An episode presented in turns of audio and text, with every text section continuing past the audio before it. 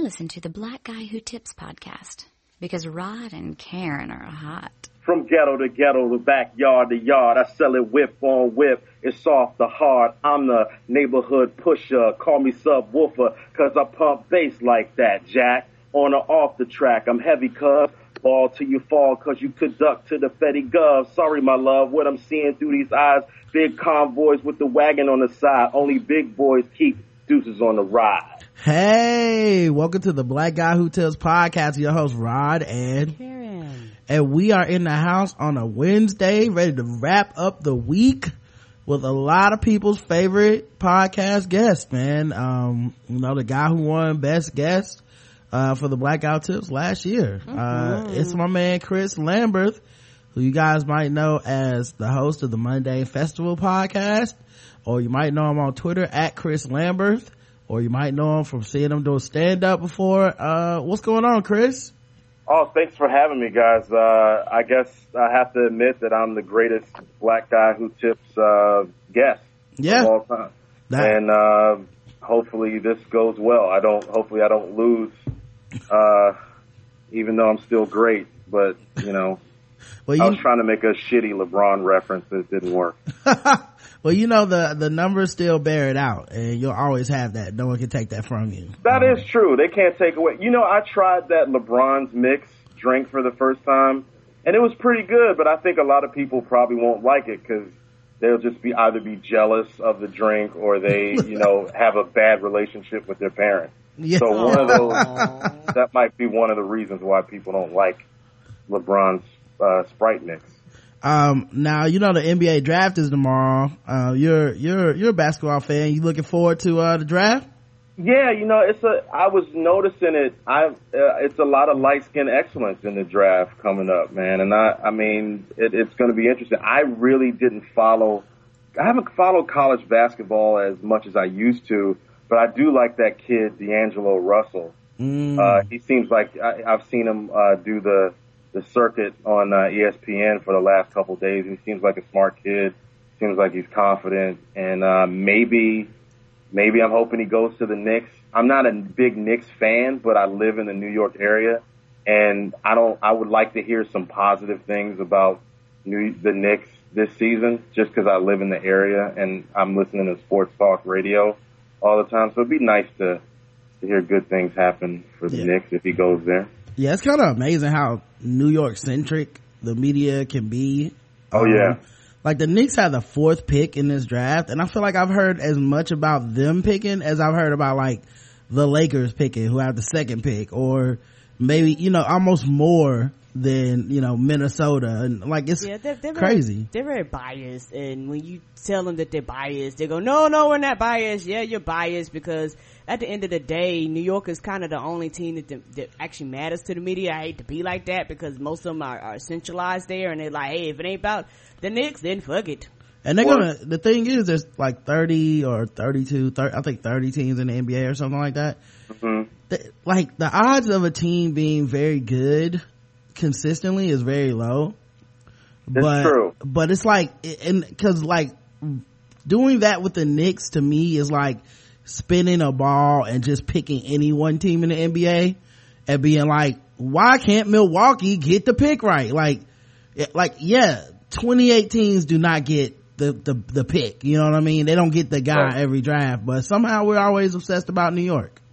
It's true. I mean, just look, looking at the finals, um, even though there were no uh, New York teams involved, I just know like people seem to be so in, enamored by, or just surprised at how good Andre Iguodala was. You know, like his story, the narrative, just just the narrative that that uh, that the media created, and it's like, well, that guy is an NBA all former NBA All Star, defensive lockdown player. When you use him on 2K, I remember in the back in the like maybe two or three years ago, if you use him in in 2K, like he's got the the padlock symbol because he's good at defense. Mm-hmm. So I mean, I, I play a lot of video games, and I I, I played the, the sports games 2K, and so I would I used to use the Warriors, but now I can't use them anymore because they're too good. Like it's just not. It's really not as fun. It's not that fun anymore to play with them. Yeah, I've But been I'm playing. Go ahead. I've been playing with the Warriors since uh, my cousin was there. Um, Mhm.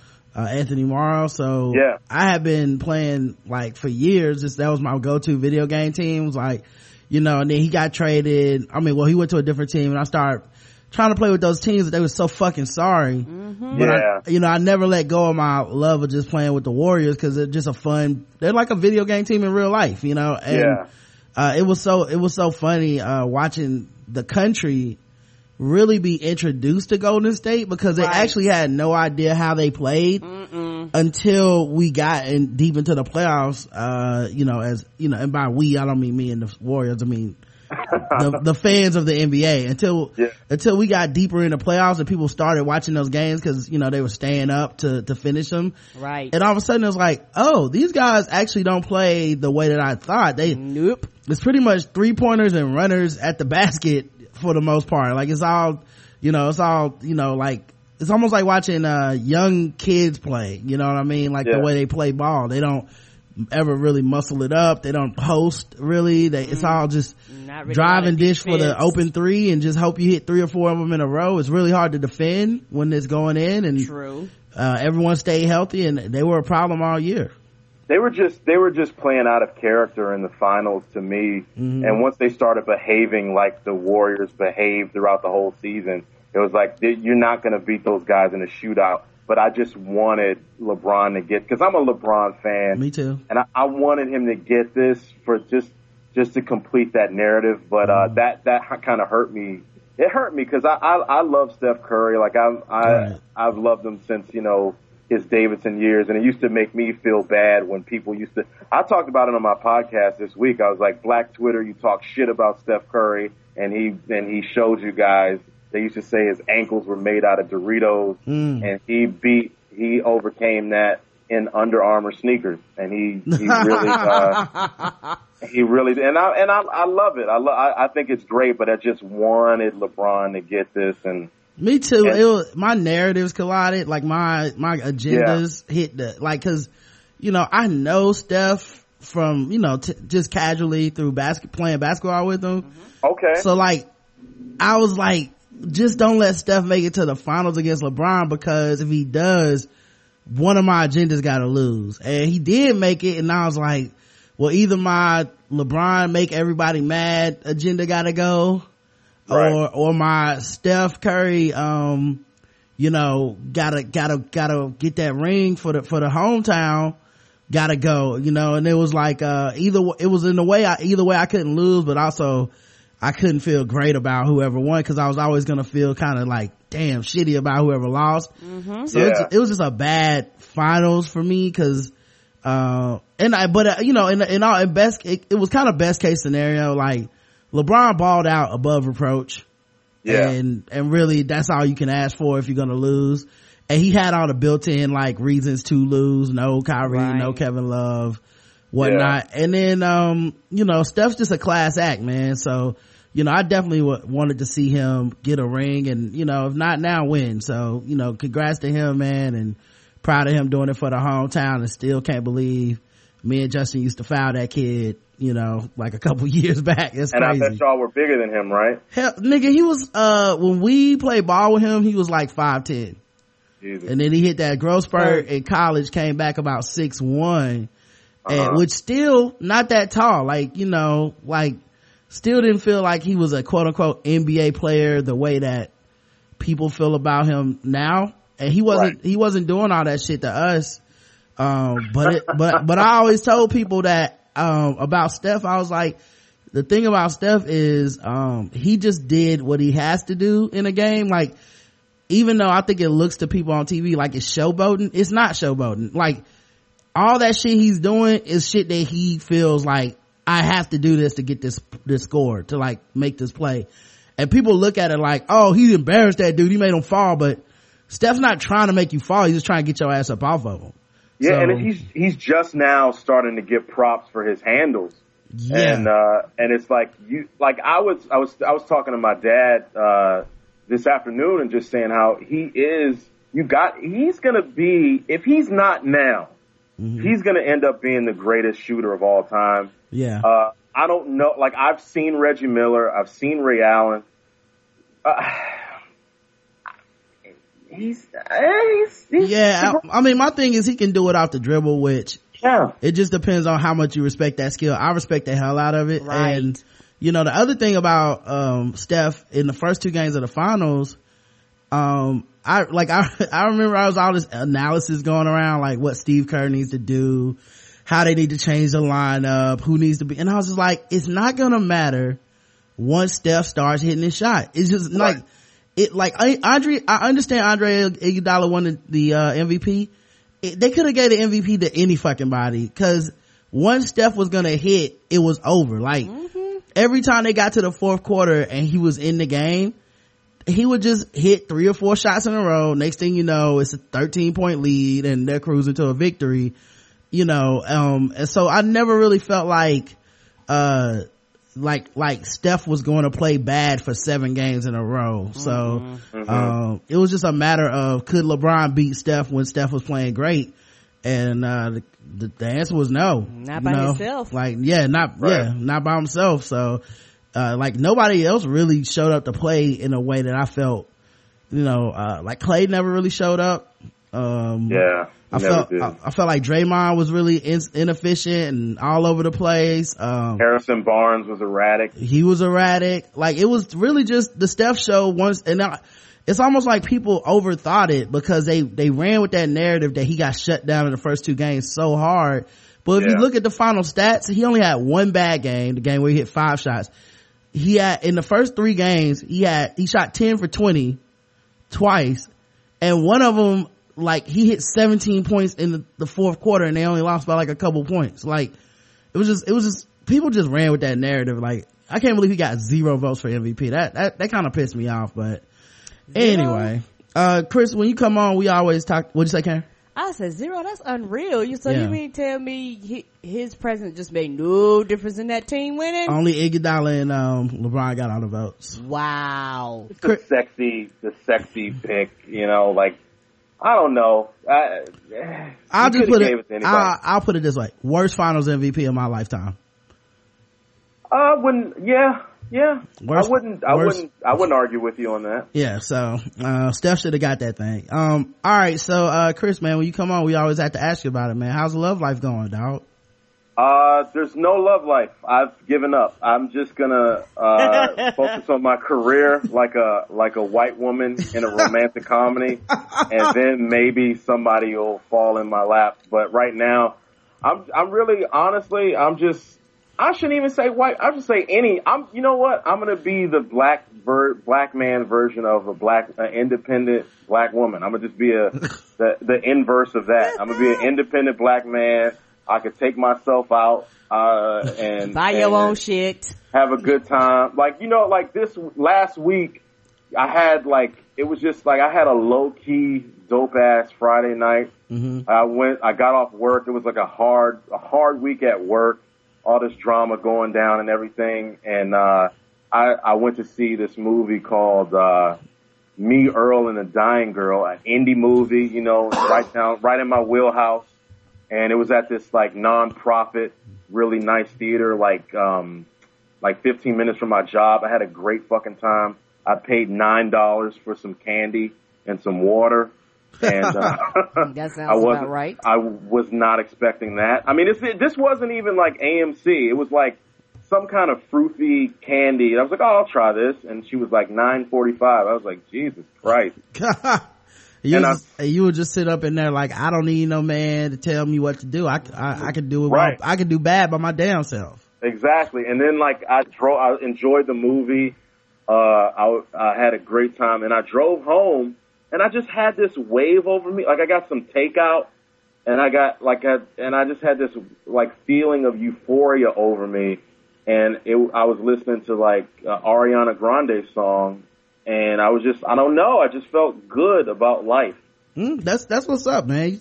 I think people put way too much pressure on people to be in relationships anyway. That's the truth. You know what I people mean? alone. Think people Now it does get dark. There's dark moments. I'm not gonna lie to you. right. But I'm gonna say like, you know, like I just felt I was like, man, because I, I was I went to go see I went to this concert a couple weeks ago uh to see this band called Little Dragon. Oh And yeah, I love them. The They're- rumba they're rubber amazing. band. Yeah, and every time they're in the city, every time they're in the city, it's always sold out. And I have a, a buddy that works security at this spot called Brooklyn Bowl, really nice place.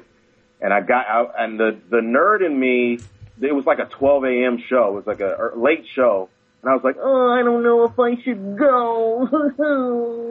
should I go with somebody or not? You know, and I, I asked this one girl uh, that I was interested in, and I probably I don't know if I should even say. I asked a young lady, a young woman, and she was like, "I'm going to go see Drake," and I was like, oh, "Okay, should I even be talking to you? Should I even be?" And I think Drake is talented, but I'm like, "You're 32, like, Right. you know, I mean, Little Dragon is the shit." But hey, plans Dragon. had already been made, and I just went by myself and had a good time, man. And I don't need anybody to. Okay, all right, I'm all right, I'm good. Lil, Lil Dragon is uh the shit by the way, but also um you know I do think there's a lot of pressure to be in relationships and stuff, and I think it gets dark either way though. Like Yeah, you know what I mean? There's married people that I mean that woman that helped that them prisoners escape one of those people to kill her husband. Like She was married. Yeah, you don't get much darker than that. You know what I Right. mean? like, like, it just depends on the situation, man. yes, it does. It's, It's true. Like I'm not rushing anything. I'm just not. I'm just really trying to like.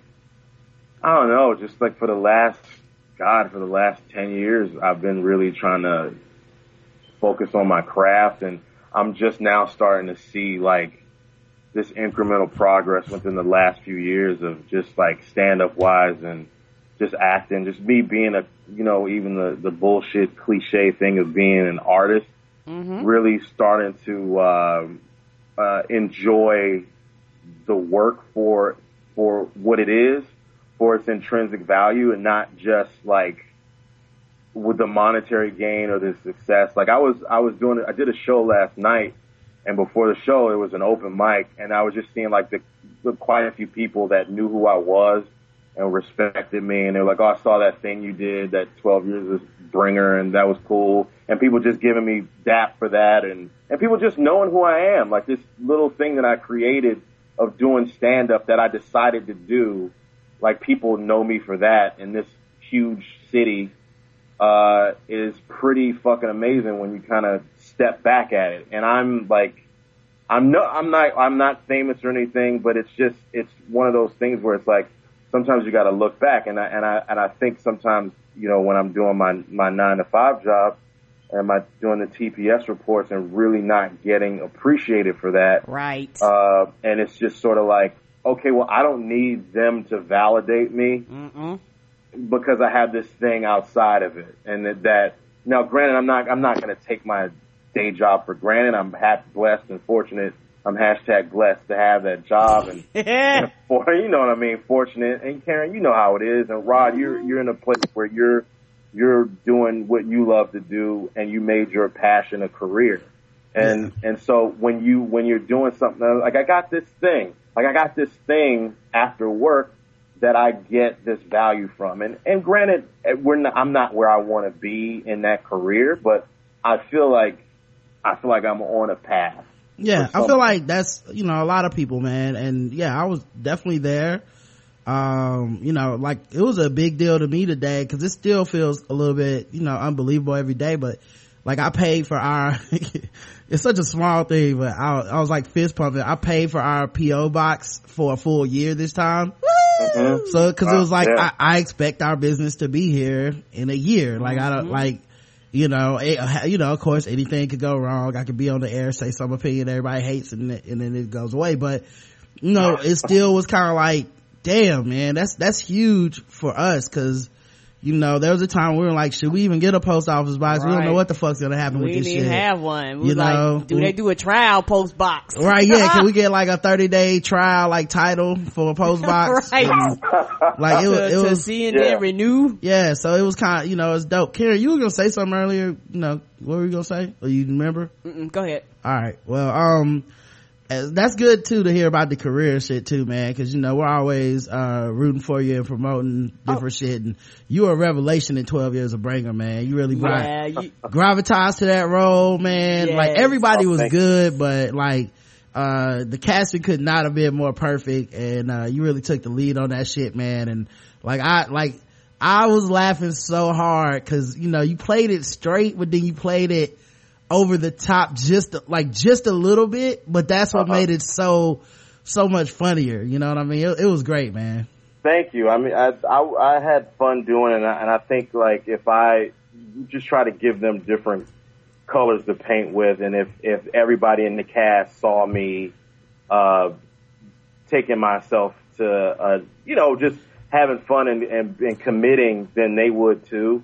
Yeah. So it's like it's like just throughout my career as a as a performer, I, I I know what it I know what it means to be in the the lead in a show. I know how to play the supporting character, and I know how to bring that energy up. You know, it's just like knowing knowing your position, like being like just being. Are you gonna can can you be? Are you gonna be? Can you be LeBron?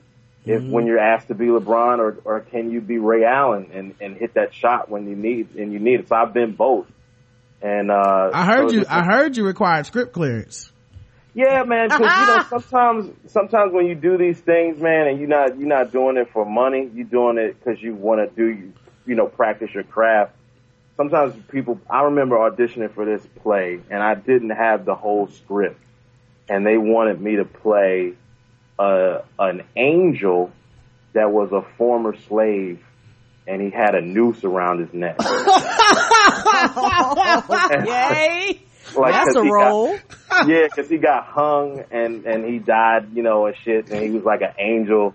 And I was like, and it was, and this was like back, like right. This might have been right when I was, I was in Chicago. I, I think I had graduated. And when you're doing theater in Chicago, if you're not a, when you're doing theater anywhere, but definitely Chicago, and you're not, you're not equity, you're not in a union you know, you, you sometimes do plays for free. You very little or no money. Yeah. And some of my best work was done that I, I didn't, I didn't get paid for. Right. Like the dude producing the show, uh, God bless him. It was a, a, a great production, but I was watching this motherfucker like, this nigga was like, he was, he had a, he was buying, this is when, um, God, I guess GameCube was GameCube yeah. like back in when that was hot. Like he was yeah. showing me his new GameCube game, right. yeah, but I was the getting paid for the show. Hey man, so I like, one of those. Do, do, they still fuss at you the same as when like? Like when you're not getting paid, cause you know, like directors or producers can sometimes be control freaks and uh-huh. sometimes they can like, you know, go off on the deep end, cuss people out, yell at people and shit for fucking up. Do they do that when it's, when you're not getting paid as well? Uh, I haven't run into too many problems like that because okay. I would try to be, I, you know, because my name is on it too. So yeah. like I, I would try to hold up my end of the bargain. Yeah, because I just, I, I, feel like I would just leave. You know, it's like if I played basketball in a rec league and it yeah. was and it was free, and we had a quote unquote coach, and then right. like I didn't get a rebound, and he was like, Morrow, get your fat ass down there and rebound. I'm like, oh, okay, I gotta go. Like, yeah, I'm a grown, I'm a grown ass man doing this for free. I, I have car keys and yeah. I'm going to utilize that, that privilege and go my fucking ass home.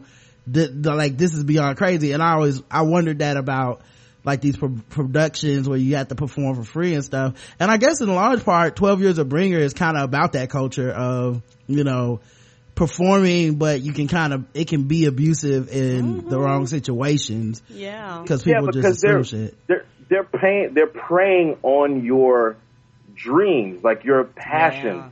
like because you're not doing it to get paid. Like i remember doing i was doing bringers at a point when i first started and i didn't know i was doing a bringer. Oh. because i like the first couple times that i did stand up there were people at the show to see me Right. And the guy would tell me to come back. And then there was one time that, uh, that I went and there was nobody came for me. And the guy said, Oh, we're going to put you on later. And I just waited the whole fucking show and Shit. didn't go up. Oh, and I was like, damn. I was like, damn, it's like that. Right. And I remember one time, like you, like you having to call people to try to get them to come. And I remember doing this, uh, like the comic strip was a set, I think that might have been the second place that I ever did stand up, mm-hmm. and it was a bringer show, and you had to bring like seven people, and I didn't have all my people, mm-hmm. and then my people came, and so I got to perform, and I killed. Then I wanted to, and like they said, oh, you got to come back, and you don't know because you're thinking like, oh my god, I did really well. I'm in front of all all these people, some people that know me and I did well because Right. those people are supporting me. And I went back like a couple months later and I didn't, I had one person. And he was like, I can't put you up. And I was like, well, can I give you money to go? Wow. And he thought about it and he was like, um, I can't do that because the other people, you know, brought, took, they like made, took the effort and brought people. And I was like, I'm never doing that shit again.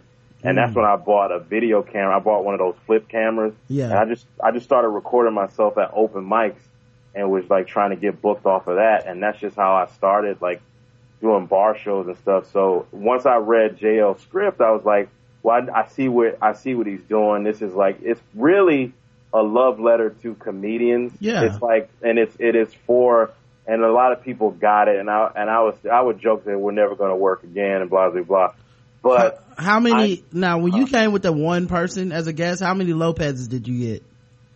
I didn't, I didn't get any. Like I just, Oh. I just took my ass. Ah! So they didn't even, they didn't even force you Nah, against the wall they- and make you watch some Lopez jokes? Nah, young. They was just like, go, you know, it was like, nah, you, you can't, you can't go on. And that's when I just started, you know, I was, cause I was, I was 29 when I, when I started Right. and I would, had an age on me and I had had experience where I had lived a bit of a life and I was like, I can't do this, man. yeah, I exactly. can't. There's a level of respect. Like that's the other thing about safety net that people don't understand is, which is why I don't think anyone should just, you know, I I understand that some people will say you should, but in general, I don't think anyone should just jump head first into any hobby, quote unquote. and- Yeah. And be like, I'm passionate. This is my career now. Cause with, with the safety net, you allow yourself to be respected. Cause Yeah. you, mm-hmm. you can, you have something to fall back on. Like as much as JL like will, you know, whine and moan, quote unquote, on his podcast at times. Yeah. Part of the reason that he gets to be like, I only do these type of gigs is cause he does have something to fall back on. And Right. like he does have an area of life where he's like, no, I have a skill that makes money and there's only so much shit I'm willing to put up with, you know, for the sake of comedy. And, you know, I think that shit does matter, man. Um, I, And- I do and- think and- it's funny that people gave, gave you props to your face about the 12 years a slave. I wonder if people, I mean 12 years a bringer. I wonder if, I wonder if people are giving JL props cause, you know, I would have also required script approval cause you never know what JL would put in there cause JL, JL would just say some inflammatory shit and be like, next thing you know, you in the middle of a skit that's like, fuck Louis C.K., uh, I hate Key, I hate Key and Peele, Yeah. I don't want, I fuck Comedy Central, I don't want no special, and then next thing you know, it's like Chris Lamberth, uh, he's a, he's a, he's radioactive. Yeah, it's it's just one of those things. You gotta be, you guys just gotta kind of try to take care of yourself and not take too many, too many blows. Like I remember doing, I I may have told this story on your show before, but I when I first moved here, I did a couple of like I have a bit about it, but I I did like a couple of shows in Jersey because I was I did a production of a Raisin in the Sun, and like near where I live, like community theater, and then I had did a. a production of um, One Flew Over the Cuckoo's Nest. So I went from playing like Walter Lee Younger, the Sidney Poitier role, to playing like an orderly, like one of the orderlies in the in the show. And like there was a scene in it where the guy playing the uh what is it What is what is the Jack Nicholson character, the main guy? He called me boy, and I was like, "Fuck, this nigga just called me boy. This is kind of race racist." And my dad saw the like DVD of the play, and he was like, "Man, don't do no shit like that no more." Yeah. And I was like, I was like, "Damn, he's right." But I was just trying, like that was me trying to recapture what I had built in Chicago for like six, five years. I think like oh oh two to oh seven. So that was me trying to figure stuff out. So it took me two years to come to stand up to where I was taking classes at Upright Citizens Brigade, where the where Ilana and Abbi from Broad City, you know, came out of Donald Glover, all these people, and uh, I was like, this is cool, but I can't be paying all this money for taking these classes. They're I have a master's degree. Like I can act, like I have a master's degree, and I said I need to start. So I just started doing stand up because I'd always wanted to do it, and it just it was something I get, and I think it's part of getting older, being in my late twenties, and saying like, you know, what have I created? Like I was looking at like, I think Hannibal Buress was on some like website about like I just happened to be scanning something at my parents' house, and I was like, "Oh, Hannibal Buress, this guy funny, and he's he's black, and he's not cooning. Mm-hmm. That guy's pretty cool." you know, like it's just like I didn't, and I didn't know him at the time. This was this was before he got SNL. This might have been like it was 2009, so like, maybe like right before he did his, I think right before he did Fallon, Mm-hmm. and I saw was it Fallon? Fuck, what was it? I think it was Fallon, and I was like, this motherfucker like has some subversive shit on there, like on the low. Right. And I was like, damn, I said, I like that guy. And that's when I just, I started, and then I said, told my parents, you know, I want to do stand up. And, uh, and I was thinking like, it was Hannibal Buress, it was St. Vincent, one of my favorite artists. And I was looking at their age, and they were like the same age as me, and a, or just a little younger. And I was like, what have I done? Like, could I create something? What have I actually created? Like, now I'm now I wasn't like a fucking uh, loser. I mean, I had a master's degree Right. At 25 years old, and I was living my literally living my dream. Like I was almost in a Ja Rule video, and like I, I was like doing shit, but it was just like it wasn't it wasn't enough. So it, I mean, it takes it takes time, and it's like Which mean, which I- ja, which which Ja Rule video was you gonna be in? I, it was gonna be, it was probably gonna be I Cry, the I Cry Mm, video. okay. Like I, I couldn't go to the audition. Like I didn't, I think cause my parents, we went to North Carolina, Yeah. uh, and they were like, nah, you can't go and shit. Well, if you could have, if you could have been like the helicopter pilot in the uh Thug Loving video, that would have been perfect. Yeah, that would have been. Per- what What stopped you from going ahead and saying I'll be a doctor? I, I, but I just, I don't know. Like it's just, I- I think you have to like. Sometimes, you know, I was talking to my, I was talking to my dad about it. Just like sometimes, I think we in general, I know me personally, but I think people in general sometimes we don't stop and smell the roses, and we Right. don't think about how far we've come. True. You know, I don't, I don't want to turn this into a TED talk, but like, it just feel like I, that kind of just dawned on me. Mm-hmm. Like, I, I think overall, like, I'm pretty happy for the most part, but it's like there's obviously like places that I, you know, I want to evolve, and there's places I want to do, there's things I want to accomplish, places I want to do. What the fuck am I saying? I'm no, no, I know what you're saying. You're you're a mm-hmm. strong, independent black man, and you don't need no uh-huh. woman Nope. Yeah, to tell you what yeah. you want to do, and and I, I fully support that, man. It's, Yeah. You know, So- we're proud of your career over here. Yeah, I'm trying. You guys have, you know, you guys have been supportive and everything, and and so that's that's just where I'm at with it right now. And I'm trying to like, I'm trying to do the career thing, but I'm trying to. I need to enjoy enjoy myself too. so I got to take the When- time to pump my brakes a little bit. You too. uh, you you put any thought into when you think about recording, like you know, an album or anything like that? maybe like in a couple years i i need to do like i want to do more road Mhm. like i need to do more like more of the road and and and not just like i need to do a, a little bit of everything but i think the road is where i'm going to grow because i notice when i go out go away even if it's like an hour or two away from manhattan to just do some shows like to be in front of people that are different from me and make them laugh without being the same like I, I had I kind of had this mini turning point earlier this year when I was doing this. Uh, I did a uh, private birthday party for and for this black black firefighter that turned 50 years old. It was his 50th birthday party, and it was like mostly like middle aged black people Right. and uh I did like an hour in front of them and and it was like 15 minutes away from my childhood home so if I bombed my mother could literally tuck me in like and console me and make me feel good about myself and Oh, How'd you I how'd did- you how'd you book that gig? it was through a, a manager like my Okay. manager that books me That's dope. Yeah, and it was like I was like, and it went well, and they fed me, and uh it was it was really good. I had some chicken wings and, and stuff, but like it went well. I was like, okay, I I feel like I got some because it's always a thing with me where it's like I I kind of like to check in with the with the black people because I want to make sure that I'm I'm doing it right. Right. Um, I'm being righteous with my shit, not in a way where it's like, not like my dick jokes are righteous, but it's just like what I'm doing. I'm not like cooning or I'm just I'm because you are you are dan- you are dancing for people Right. wh- how when you get up there anyway.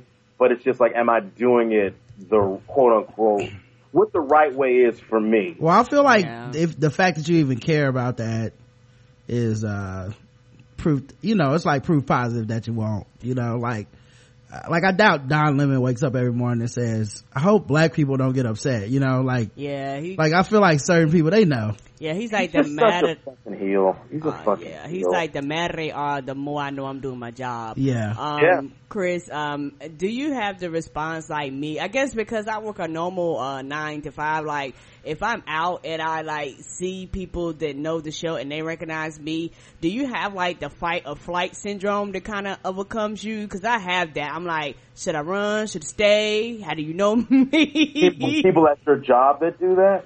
She, yeah, she met somebody at her job the other day that, that heard her voice and figured out that she was Karen from the Black Guy Who Tips. Like, Wow. I mean, I'm not as famous as you guys, but I would say some like one of my coworkers came to me came to see me perform like two weeks ago, hmm and he had never. He was like, "Oh, I'm gonna come see you, man. I watch your YouTube," and he was he was impressed. But like he'll bring it up. I don't. I really don't bring it up at work. To, me you know, either. stuff I- Mm-mm.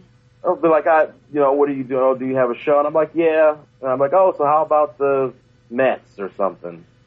You know, I try not to talk about it too much. Yeah, I used to do the same thing. Like I don't really want to mix those two worlds because you just never know if someone's gonna be uptight about it, if they're gonna be cool, and it's like why even run the risk of dealing with that shit. So Yeah, I got into some bullshit like earlier when I first started about it. Um, and it was just like, it's like, yo, when I'm here, I'm at work, I'm at work. And there's other people that say like, it's crazy how people say some of the most inappropriate things. Like, I know like Patrice O'Neal used to say inappropriate is a vaginal word. but like, people say shit that you be like, damn, this motherfucker said that. Like, it's like, it could be true, mhm. or it, but it's usually like, damn, this mother, this nigga said, and they they be white. I'm like, this nigga, you said that. right, yeah, I was like, ah, I was like, I'm just gonna walk away. yeah, I, I'm.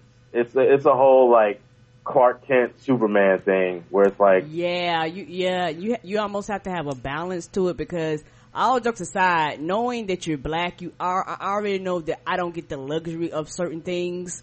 You know, and I, it's almost like whatever I do outside of the job, all of a sudden just automatically affects what I do at the job all the time. Yeah. You're like, Do you ever- two separate entities. do you ever worry about like, or do you have you ever had like a bit or a joke about work where you're like, nah, because it might get back to somebody? I have a well, it's, it's one of my YouTube, one of my bits that about working in an office, but it's not it's not specifically about anyone. hmm but it's just a bit that I it's just a bit that I have that's like one of those bits that you, that that that kind of evolve Mhm. and it, and it is about the, the office job but it's not it's not about anyone but Right. I think people don't even know like one there's one guy that says he listens to my podcast I was like oh wow thanks for listening man I, and when people you know say something like I did a TV spot last fall and you know, one guy that I always say hi and bye to, you know, just, you just see, you know, when you see another black man in, at the office, it's just like on Blackish, when you see a guy, you may not know him, Yeah. but you give him the The nod. nod, and, yeah.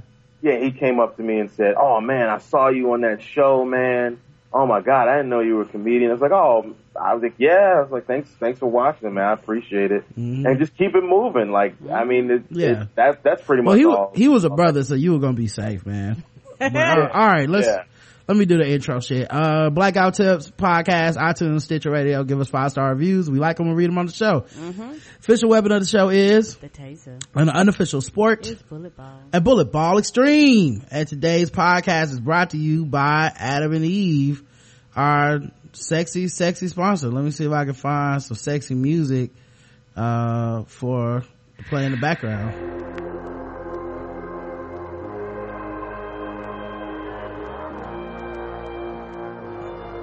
there we go let me ask you a question are you getting enough hmm I bet you love to get more, right? Well, adamandeve.com wants to give you more with 10 free gifts. First, they give you a sexy surprise for her. Secondly, a specially selected toy for him. And third, a little something you both can enjoy. Plus, you'll get six full length adult movies on DVD. That's only nine things if you're counting. Number 10, I'm not trying to cheat you. Number 10 is free shipping on your entire order. So what do you have to do to get your 10 free gifts? Well, it's not very hard. Go to adamandeve.com and select any one item. It could be a Venture's new toy, sexy piece of lingerie, or anything you desire. Just go enter our offer code TBGWT at checkout and you'll get 10 free gifts. Go check out adamandeve.com today. Select one item, get 10 free gifts, including free shipping when you enter offer code TBGWT. That's TBGWT at adamandeve.com. Could even make that Tiffany jealous. You say I give it to you hard, so bad, so bad, make you never wanna leave. Oh, oh. Gonna wear that dress you like, skin tight through my hair. What you know about that Selena Gomez, yeah? That's Selena? Mm-hmm. Are you kidding me? She grown up, man. I don't know nothing about that. oh shit! Is that that's the so that's the new song that she's been talking about on Instagram? Yeah, with ASAP Rocky. Called good for you. Oh, she's bad, man. Like she's gonna be. I think when she gets about, you even gave her props like a couple, maybe a month or two ago. Mm-hmm. Like you sent a picture and you're like she's growing up. I was like, yeah. But when she gets to be like tw- mid to late 20s Mhm. she's gonna be in. She's gonna be a problem, man. Yeah, I still feel uncomfortable with, uh, you know, the way you were obsessing over her a couple years ago, but you know, she, I feel like in three to five years, I'll feel more comfortable with the idea of being sexually attracted to, to Selena Gomez, you know, but She's she's in her 20s, but like I never, I didn't have a problem with because she was in her 20s. But I Yeah, know but like, she got the young girl body. features- yeah. You know, it's like, it's like, even though Miley Cyrus is older now, it's still, when I look at Miley Cyrus, like, like Miley Cyrus had a, a article where she was talking about nudity and bearing her titties and sex and shit.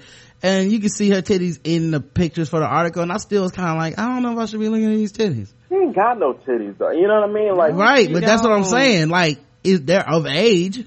But I'm My looking at problem- like, eh, these kind of remind me of like a, a young child. Like, I don't know if I should be watching these.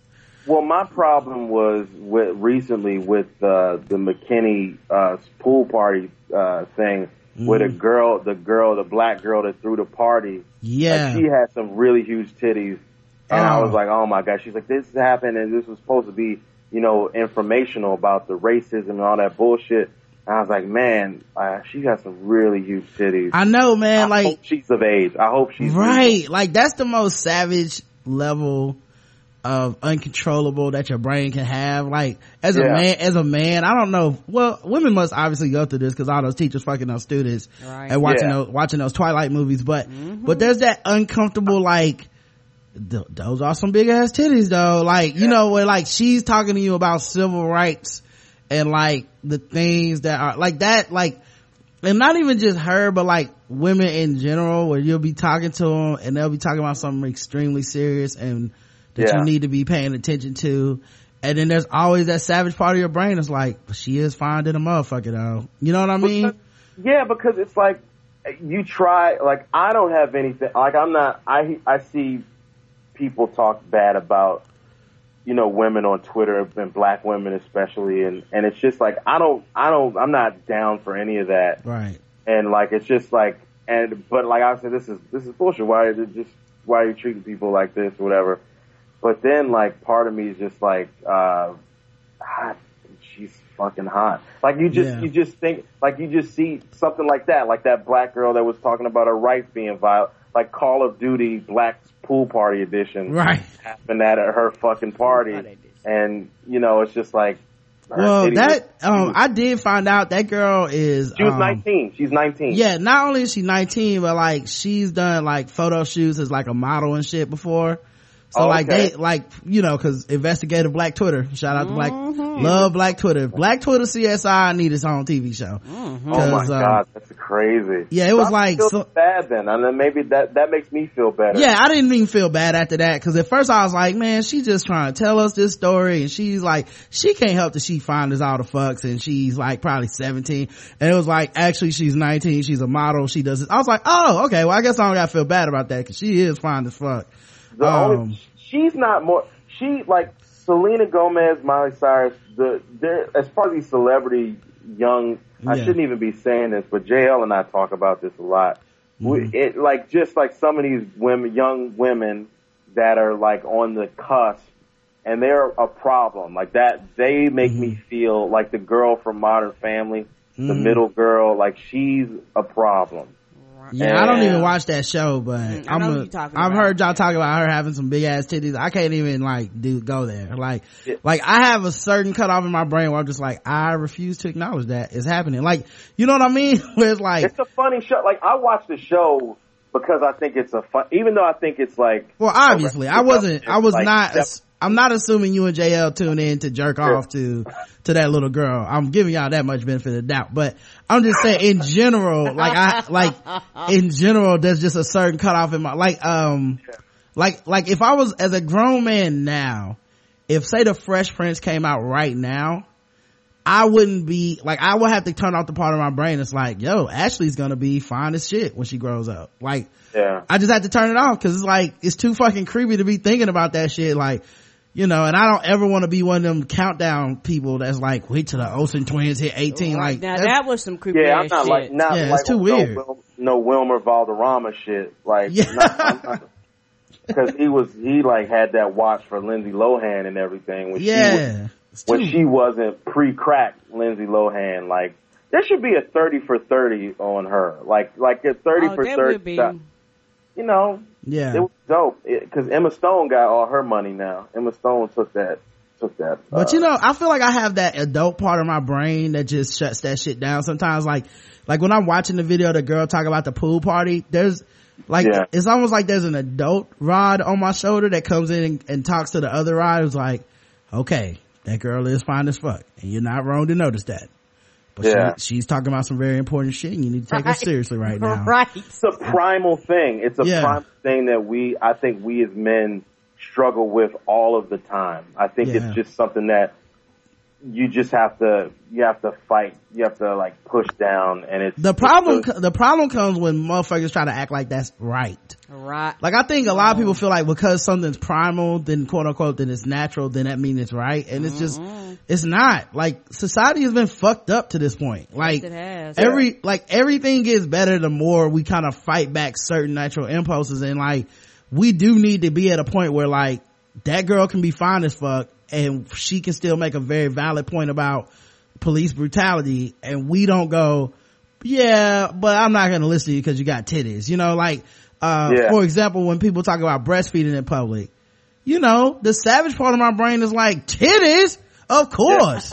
But, Right. but, but like, the, the adult part of my brain is like, titties are nourishment for kids. Like, you use your mammary glands to feed your baby. Why shouldn't you be able to do that? Like, I shouldn't, I shouldn't have to be looking at your titties, sexualizing them just cause you feeding your kid. That, like, that's obviously an internal thing that I need to deal with, not something that I need to put on you as if you're trying to sexify me because you, Right. cause your baby was hungry. Like, Right. you know, we, like, there's an important part of, uh, like I said, the adult part of the brain that needs to come out and shut that shit down, man. I wish more people would, Would do, do that, that. about topics that they're uncomfortable with. Mm-hmm. Speaking It's of just like- topic, oh, go ahead. Yeah.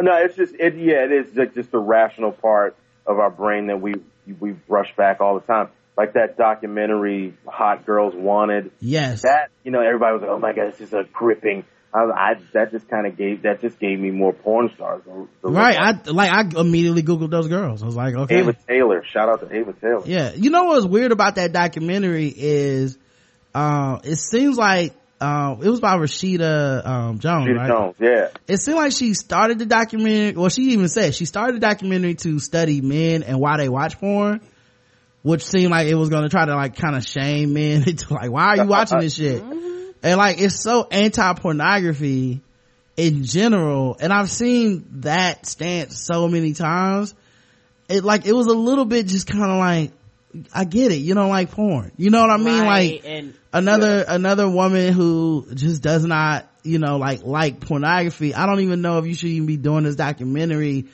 under the guise of like well you know it's good pr because people were pushing it like the revolutionary groundbreaking work that you've never seen before. And i was like everyone's heard this. Like it's not Yeah. even It's- it's- and if anything it just didn't like it really doesn't make the case that the girls are like victims as as they kind of want to like like i feel like they go in looking for like this idea of like they didn't even know what they were getting into they yeah, it was tricked. a big size. It was a big size because, like, I was like, "Oh shit, this is gonna make me not watch porn ever." Right. And it just really did the opposite. Like, but then there was one girl, the one girl that her, you know, she ended up becoming a manager at a restaurant, right and her her parents loved her. Like they loved. Yeah. They still do. They were like, she didn't want to tell her dad. Her dad, she had a relationship with her father. She they Yeah. went hunting.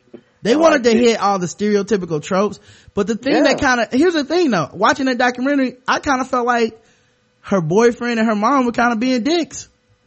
Yeah. You know what I mean? Like, I know we were supposed to feel like, no, they're the ones who are right. They really care about her and they want her to stop.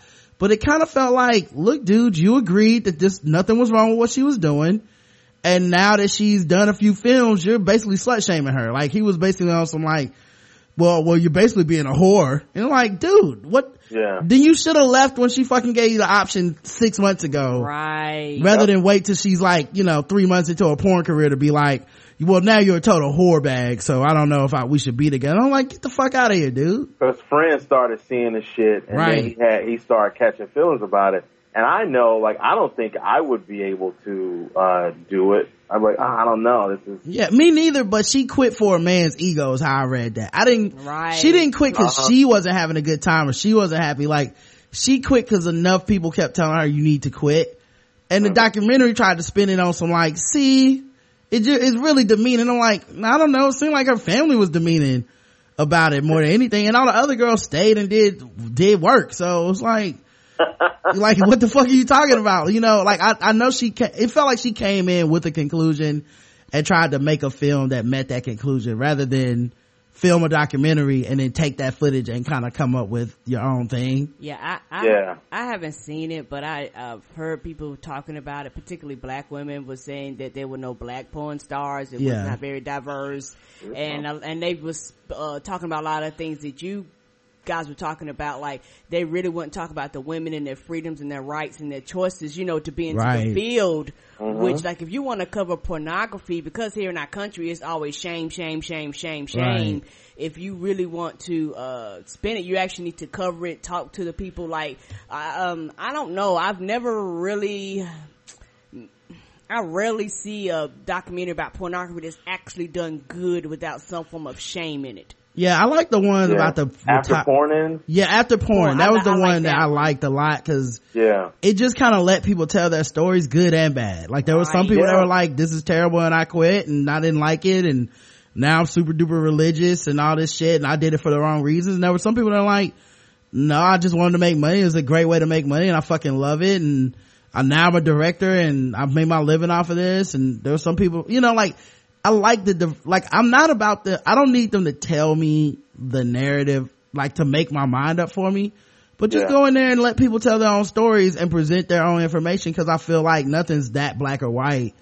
Um, and it was just funny that, um, that, uh, Hot Girls Wanted got that kind of push because it seemed like the whole push was based on being a very black or white porn is bad narrative. And it was like, you didn't really make the case in my opinion. No, and I think the director, like, who that woman was made Rashida a difference, Jones. right? If yeah, when she got to go on talk shows. Right. and- Anybody else would have made that, they wouldn't have paid that shit not a you know what? Attention. Porn, porn in mainstream media though is a lot like the N word.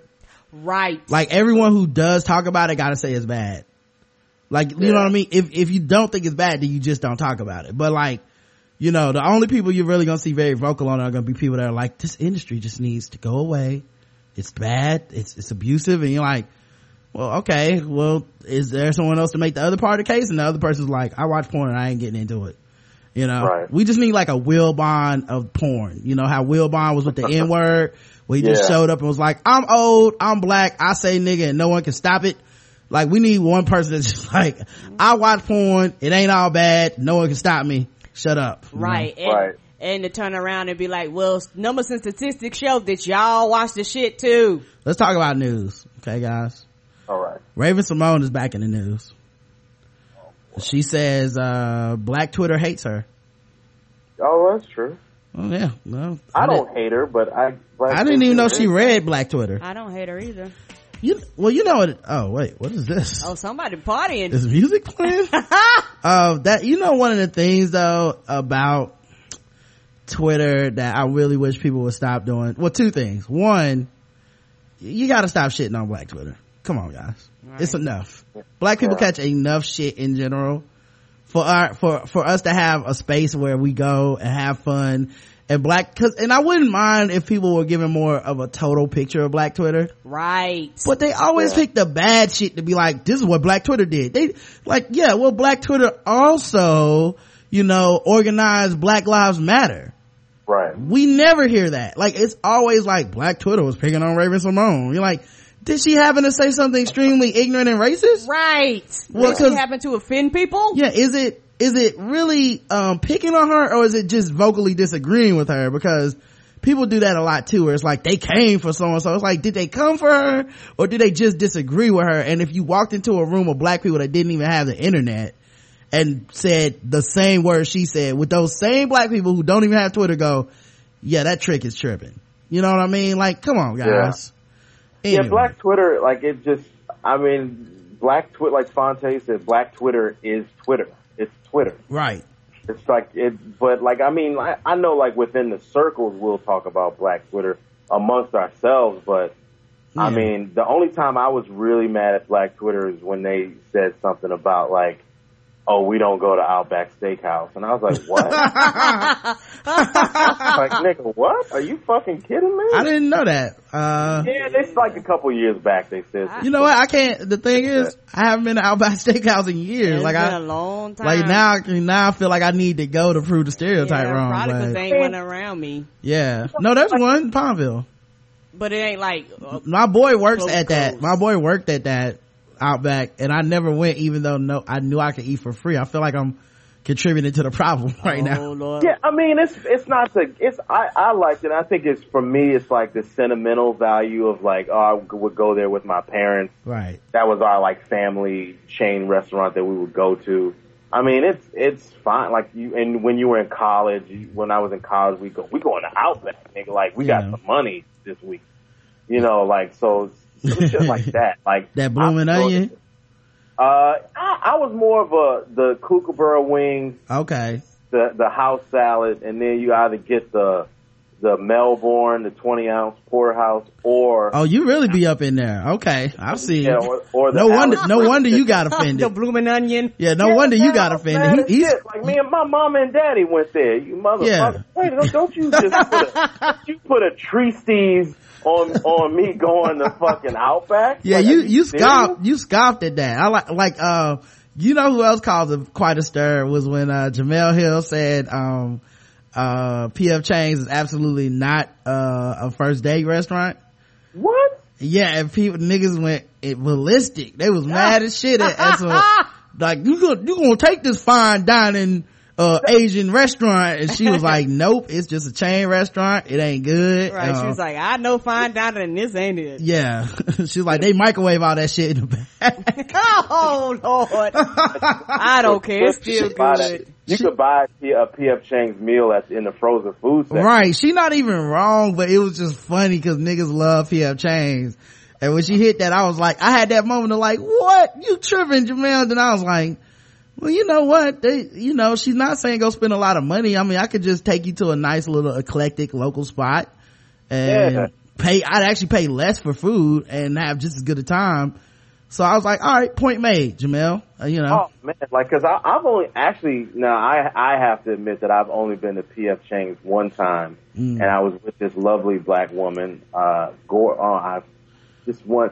That's one of those regrets that you just like I I fucked this up. it's like as you're ordering, you're like, probably should have went somewhere nicer. No, no, no, no. Oh. Just the whole the way it Oh, okay. turned out. Like she was fucking gorgeous, and uh she, we went. We we were. This was a really black date. Mm-hmm. We were going. We were. This had to be. This is when Notorious was out. came out. so it was going to see. We was going to see 96, Notorious. 97. Yeah, I might have said. No, no, no. The movie, the movie Notorious Oh, the Karen. movie, movie. not not the TV, not the, The uh, rapper. Okay, my bad. Yeah. So y'all just- did y'all go see Notorious on the date? We was like, well, I'm gonna take. Let's go see Notorious. and, and it was playing at Edgewater, and we the tick it sold out, and it was like in a white area, right. which and I guess that was the only place it was playing or whatever. And we was like, all right, well, let's just go get something to eat. We get our tickets now, and then we go get something to eat. And it was a PF Chang's. I was like, you want to go to PF Chang's? She was like, yeah. And we we went, and we had to. It was like a club. It was like a fucking because it was like in Edgewater, New Jersey, is like right on the water, or you could see the Hudson River. It's right across from New York City. right. So like, you know, it's really nice and they got all these nice restaurants and stuff. But this PF Chang's, which would normally be like in an upscale restaurant park, it would be there. But this place was like, it was like a club. It was like the music was going. People was at the bar, like spitting game and shit. Like this was like, it was intense. It was like a fucking nightclub. I was like, damn, I just want to get some beef and rice. right. right, some lo mein and going back to the movies. Hell yeah, they was going in, and that was my first experience, first and only experience there. Okay. No wonder. Yeah, you probably do think it's real nice. Um, I mean, no, no, I mean, no, I'm not, I'm not shading you. I'm saying Yeah. if I had that as my only experience for PF Chang's, I'd be like, the fuck is Jemele Hill talking about? But yeah, I, you know, we have a local one and I've been several times. I'm like, this ain't no big deal. They microwave this shit. It's not even that good, you know? and you guys probably have your haunts that you go to that's like Yeah. it's a spot. Like it's like it ain't. It's not. It's not a chain. It's a restaurant. It's just a good ass restaurant. Right. Everybody does. You know, I don't feel like Yeah, in need. yeah. Uh, back to Raven Symone. Oh, what was Sorry. the second thing about Black Twitter? You only mentioned one. Damn, what, Oh. I, it might have been like in the Steph Curry thing. Like they, his Oh. legs, his ankles are made like Doritos. I didn't like that. Yeah. I did. I did. I came from, I did hate to see that, but that's just part of the course. Yeah, it's like Derrick Rose caught them and like it's just gonna happen and it's not just like also that not a black Twitter thing. Like white people also do that shit to people that get injured a lot. Like you Oh, know, yeah. you know, like I like that's the thing about the black Twitter thing. Like I said, it's like we count. I just hate when people only count the bad shit. Right. Cause like Raven Symone, um, Black Twitter also supported your ass when you were irrelevant. Like, Yeah, do she's you like? Yeah. I mean, it's not like she wasn't. It like they they're whatever this article is. They're just painting her as a victim, but she said some sideways shit. Right, and after That's So Raven, Black Twitter was the one checking for you and, you know, What's show? Yo, what was that show? I'm sorry, man. Yeah. What was that show she had on Fam ABC Family?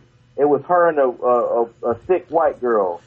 uh, I don't know. Was it? I don't know, but I know I that's look that up. that's so Raven was like the show that I known her for, and and But honest, Fine was I- the mo- uh, keep talking, keep talking. I'm gonna look it up. I'm gonna try to look it oh up. Oh, no problem. And I liked her on That's So Raven because she was thick, because she lost that Yeah, weight. black people really supported her at a time where white people were calling her fat and shit. So it's just like, right? you know, like, and then, and then it doesn't count when, it's like it doesn't count whenever you start to say froggy shit and people talk about you.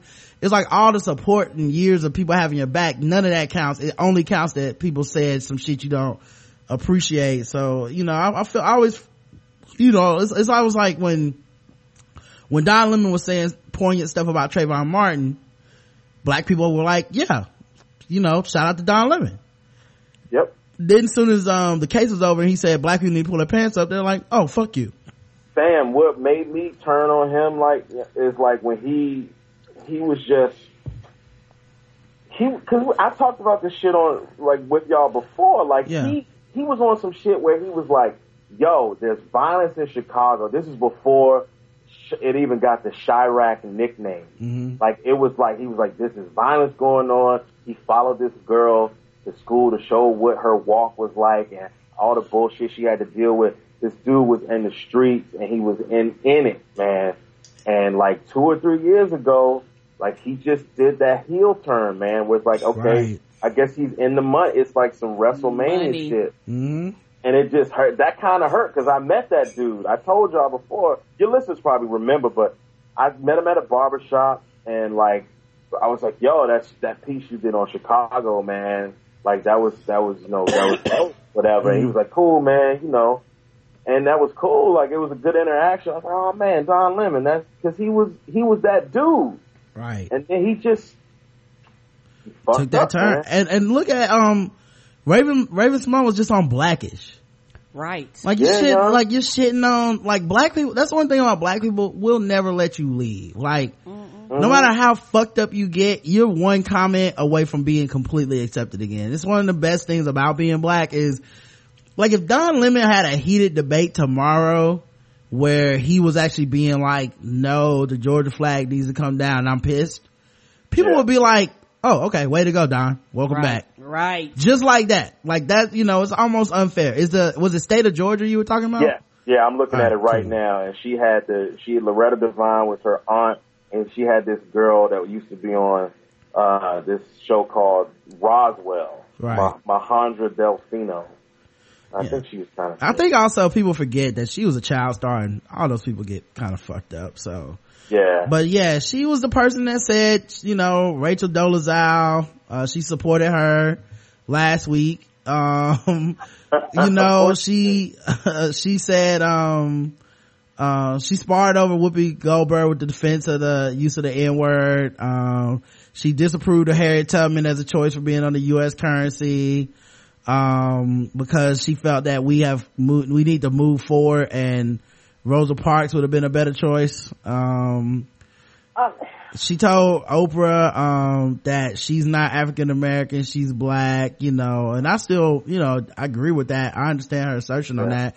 I don't think anybody can take that from her, um, because she said she was tired of being labeled, but, you know, she's done some froggy shit, man. Like it ain't really rocket science and then to be like, black Twitter just hates me. It's like, well, they don't really hate you. They just let down by, you know, some of the shit you've been saying, dog. Yeah, and the thing about, uh, I guess the thing about Twitter to me, people act like people aren't vocal on Twitter on, regardless of the race and color. I think that, like you say, black people are Twitter, it, black people is Twitter because black people as a collective use it more than any other group of people, like in America. Yeah. Um, but the thing is, it's like, just like everything else, it's like, we get blamed for shit, but you want the cool part of what we do too. Yeah. Um, yeah, go, Go ahead. ahead. Uh, Karen, you're absolutely right. It's like you can't.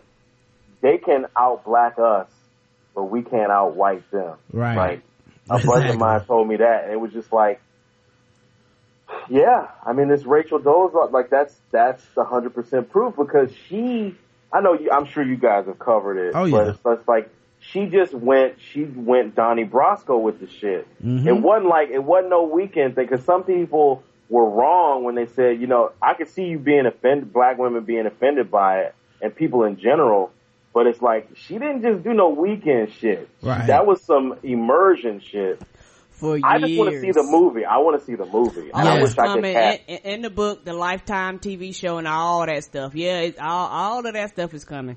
Yeah, she's, oh, you know, and that's the thing. She was, um, she should have been treated as a joke. I think everybody was on the same page for Oh. about half a day. I was there with and the jokes. everybody would have been fine. Black women, everyone would have been okay just going, she's a fucking joke. Right.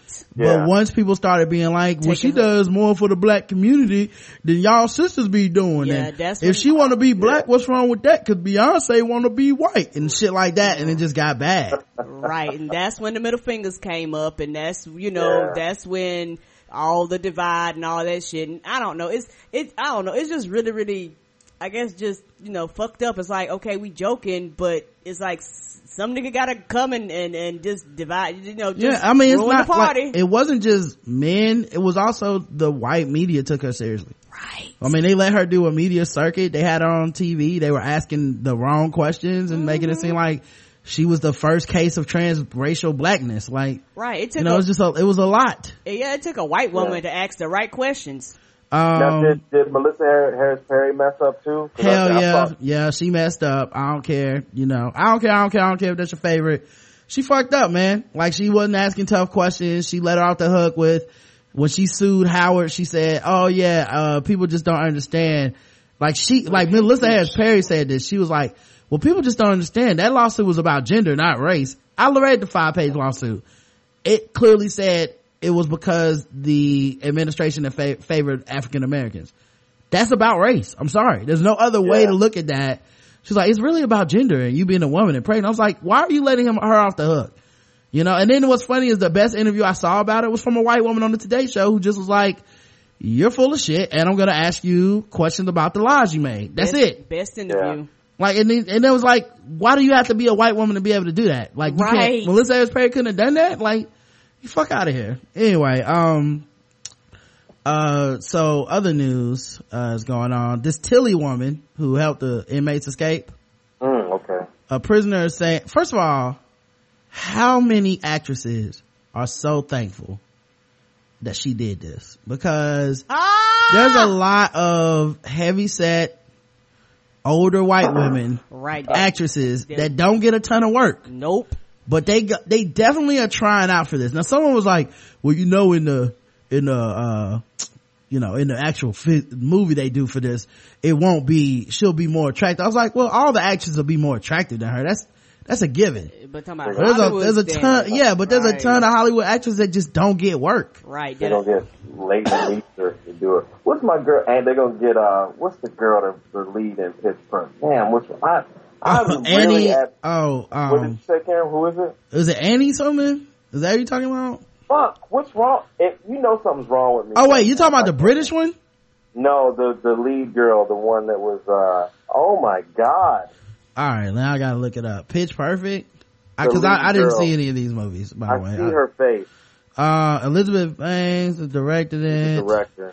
Uh, who's starring this shit? Uh, I don't know. I've never seen any of those movies. Jesus Yeah. Christ, I'm I'm slipping if I Anna can't get Kendrick? white- Is it Anna Anna Kendrick? Kendrick? Yeah, Anna Kendrick. Yeah, I, I'll, I'll take that. I said Annie, but um, yeah, uh, I was thinking more like you know, like the the woman who was on The Office. The, the Dude, I was gonna say that. Phyllis. yeah, like Phyllis, cause like she gotta be like, oh shit, about to come up. You know, Roseanne. You know, like there's gotta be a Phyllis got that Disney money though. She's in uh Inside Out. I heard. Yeah, I'm just saying, you know, the money. I know. is, I know. you I feel you. I feel She gotta be looking at it like, oh shit, get to play a real person. Um, but yeah, according to another prisoner, they say Tillie and the escape inmate had sex at least a hundred times. What? Yeah, even though her dumbass husband says she swore on her kids that they didn't, so that's good enough for him. They got to be in Canada by now, it, and it's funny because I was in. I was uh at, at work. I was was it Friday when I was at the movie. Went to the bathroom before the movie, just like wash my hands, and there was a guy in the bathroom. He was in the stall, and he was like, "Sir, are you still there?" And I was like, "Yeah, everything all right, man." And he was like, uh, "You think they're gonna? Did they catch those guys yet?" It was just like random as fuck. It's like, why are you asking me this, man? Right. I'm, this is so weird. Like a guy that I've never met, never seen his face, and he just he's like, "Hey, you think they're gonna catch those guys?" I was like, "Oh, they're probably in Canada by now." Right. Do you want you to turn on the nightlight before you left the bathroom? What the fuck is Yeah, that? I was Ah! like, "Yeah, I'm trying to watch a movie, man. You got me thinking about that shit." Right. Uh, yeah, apparently former prisoner Eric Jensen told the paper that he saw Tillie and convicted cop killer David Sweat flirt up a storm during the eight months he spent behind bars, said the relationship was an open secret at the workshop where Tillie oversaw inmates. Joyce made Sweat her head tailor, which put him behind a desk instead of sewing machine. She often appeared giddy with excitement when they were interacted. The way I can describe it is in high school when one of the good looking jocks looks at an ugly girl or asks her to the prom, that look on her face, she was ecstatic. Damn, that's cold. During lunchtime, when the inmates headed off to the mess hall for child sweat would stay behind in the tailor shop with Joyce. Mitchell would bring him Subway sandwiches and hamburgers, he said. The day, Yep. The day after Labor Day, she brought in a barbecue chicken, hot dogs, and hamburgers. She put it inside a styrofoam tray to make it look like it came from the mess hall. So she made him a plate. I know they hated that nigga. Yo, first of all, her husband, he got a, he got a quitter now. You She gotta make, go. she making plates for other men. Now I know the rules, cause I am on Twitter. Ah! And that is Yeah. a gross violation of the rules. Did she rub on his beard too? Right. she, just- man. He made him a plate, young. Like, yeah, he- she did it. She breaking all the rules. Uh, also she, But he ain't gotta leave her because she gonna be locked up, right? or no? Yeah, but he need to leave her ass anyway to make a statement. That like you Yeah. you have to leave her for the you gotta leave her. Come on, dog. Oh, of course. Self respect wise, you just have to. le- She also I I'm hundred percent sure she was planning to have him killed too. Like I don't even want to hear. yeah, I, I think that was real. That part, yeah. Uh, Palmer. Uh, she also uh Tillie also put um uh hacksaw blades and frozen hamburger meat that she told the other guards to give to them without scanning uh and then she um she uh baked goods for the for the guard so that she could get special treatment for the prisoners which of course is a violation of prisoner poli- prison policy so. Right. tillie out tillie was on these streets man he, she was busting it open for the convicts dog That's gonna be a lifetime joint right there. Mhm. It can't be. I just don't want to see. I don't want to see this movie or the Rachel Dolezal movie being like downgraded to lifetime. Like I said on Me Twitter too. a couple weeks ago, this this Dolezal movie it has to be directed by Ava DuVernay or like Gina Price Bythewood or Right. Dee Rees. Like it has to have like you have to have like a good. It can't be no bullshit, man. agreed Like, and like it, like I would say, if, if you do it, if you go with a white person, it would have to be like Richard Linklater, because you mm. know the way that he did this movie called Bernie, about where you had Jack Black play this funeral director that like killed off this woman that Yeah. was like a benefactor. You seen it, right? I, I know of the story but you know the joint, right? And it's mm. like the way that that the way that that story unfolded, it was just like fuck. And that Rachel Dolezal, like you could play the humor and the really dark shit. And I think if you get if you get Elizabeth Banks, it has to be a white. It has to be a white woman. See, I, I, I feel like it has to be a black woman because I a black Why? But woman Tell me why. Tell me why. because there's certain black women that already have that look and they that that could like pass you know what i mean like I feel you. I like like because because the black scenes are the ones that actually matter like her she needs to look like she can pass as black Mhm. and i don't think enough makeup in the world can make just a regular ass white woman pass as black Right. like it needs to be a level of like her natural self needs to be the one that looks like it's passing and then when the reveal in the movie is that she is a white woman it, it'll be more shocking like like Minnie What? Driver could rock it. I bet Minnie Driver could rock it. yeah um, i was she- thinking of um the fuck was that lady from snl Maya Rudolph was. Yeah. You know, it's a clip going around of her. oh, he, yeah yeah i haven't watched it yet but i do have it saved to play on like sunday or something but yeah Yeah, like she the, she was the first person i thought of i was like yeah or maybe get two actresses because I was thinking like I was thinking like if you go like because you know how they always they do it more with men than they do with women. Well, Right. they do it about the same now, mm-hmm. where they have like actors from the UK, and they you know like they'll they'll take the gig over over an hmm. American actress that's right or actor or whatever. I just feel like if you get somebody, because I think Elizabeth Banks stuck out with me because she could play that comedy and she could do drama. right And if you get the right makeup person, dog, it's like I will just- say it has- this. I will say this though. Personally, I would love for there to never be a movie about that bitch. And that's my I know, Per- but like pers- Yeah. personally, like, yeah. I would just- love for there to just because life is way more important. More important shit has happened. right. Oh, I- like I don't need her making movie rights money off of this mm-hmm. shit. Like, you know, her whole her whole steez is just so fucking offensive to me. Right. It like if she never catches a check off of this, that would be my highest hope. Like Right. I know she's probably gonna write a book. Like, you know, there's just so many ways, gonna reality shows paid. Like, I really feel like a lot of this was for her to get paid. Right. Like, I really feel like she was gonna wait for her kids to go off to college and then be like, ta-da, you know, pull the wig off and wipe off the bronzer and be like, I fooled these black people. I fooled the world into thinking I was black and here's my book on it and now I'm gonna be a millionaire and, Right. you know, it was never gonna be palatable to me. So like, you know, if, if there is a movie and it is on lifetime that's about the proper amount of respect for the, what she did no, no doubt, no doubt. Yeah. But like, but say, what if it gets we get our first black female director gets an Oscar? yeah What i don't need what i don't need what ava in- what if I'm in the movie, Rod? I don't need and I play Ava- the boyfriend. I don't You need? I don't need Ava anywhere near this. And if you play the boyfriend, that I don't know why that can't happen on Lifetime. I don't know why that has to happen on like a Fox Pictures or whatever. You know what I, I think mean? an HBO joint, like a low key HBO. yeah, like maybe a series, like maybe a five Yeah. a five seasons of her pretend- five seasons of what? five seasons of her of like a, a a TV show like like Breaking Black. You know what I mean? Ah! she decides to be black and we go through her whole life. But yeah, fuck that trick. Karen, were you gonna say something? Yeah, I was basically gonna say the same thing too. Yeah, fuck Oh, okay. her. Um, no, I don't want on the movie. I want the bitch to go away. Um, completely, honestly. That's, you know, that, Yeah. that's just my I'm glad that, opinion. like, the only good thing that came out of the Charleston shooting was that she's not news anymore. She's still, but she's still kind of around though. But she not news anymore. She anymore. not the top news. Dude, in- it's like like, no, like, like, like, They not Don put- Lemon didn't go on TV and hold up a sign of Rachel Dolezal. that's true. Like, the president said nigger, there was a shooting in Charleston, and the Confederate flag is coming down, and we're all like, those things are way more racially viable than that trick.